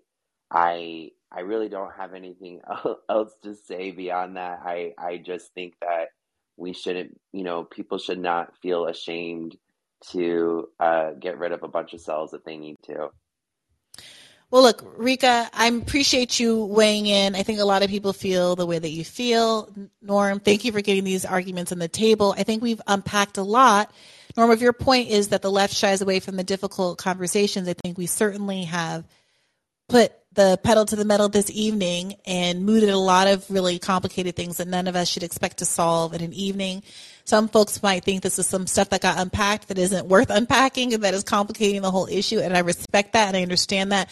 But I think the beauty of having these kinds of spaces where we're all in broad agreement is that there's very little risk or detriment to, you know, giving oxygen to backsliding or, you know, empowering our political enemies um, by having these conversations. And I'm sorry, it's corny, but what I consider to be a safe space. And I'm really grateful to all of you for having this good faith conversation. And to you, Norm, for spending three hours again. I don't know how this happened. Three hours of your evening with me here on Callin. I very much look forward to reading this book in its entirety. Somehow, again, we managed not to get to the Ibram X Kendi part of the book. But I anticipated that the callers might want to actually keep talking about the topic that was in the episode. So you're going to have to come back at some point. Um, perhaps with the panel would be good to, to take a pro side of the Kendi argument and be prepared to have actually read his book and stuff. Um, I think that could be really useful for us all. So, um, good night to everyone. Ooh, I had a really good exit song that I was going to play. It was a song that somebody brought up. Oh, I got it. I got it. Got it. Got it. Got it. Okay. Um, thank you to everyone. My Norm, doctor thank you. Whoops, requires sorry. no insurance. This lead in commercial. Do you have anything you want to say on their way out, Norm? No, I really enjoyed the Kendi conversation. All right. Well, then I'll leave you with a little Monty Python. Goodbye, Norm, and I will see the rest of you on Thursday. Uh, Hindus and Mormons, and then Thanks, Norm. there are those that follow Mohammed, but I've never been one of them. I'm a Roman Catholic and have been since before I was born. And the one thing they say about Catholics is they'll take you as soon as you're warm. You don't have to be a six footer. You don't have to have a great brain. You don't have to have any clothes on. You're a Catholic the moment that came. Because every sperm is sacred. Every sperm is great. If a sperm is wasted, God gets quite irate.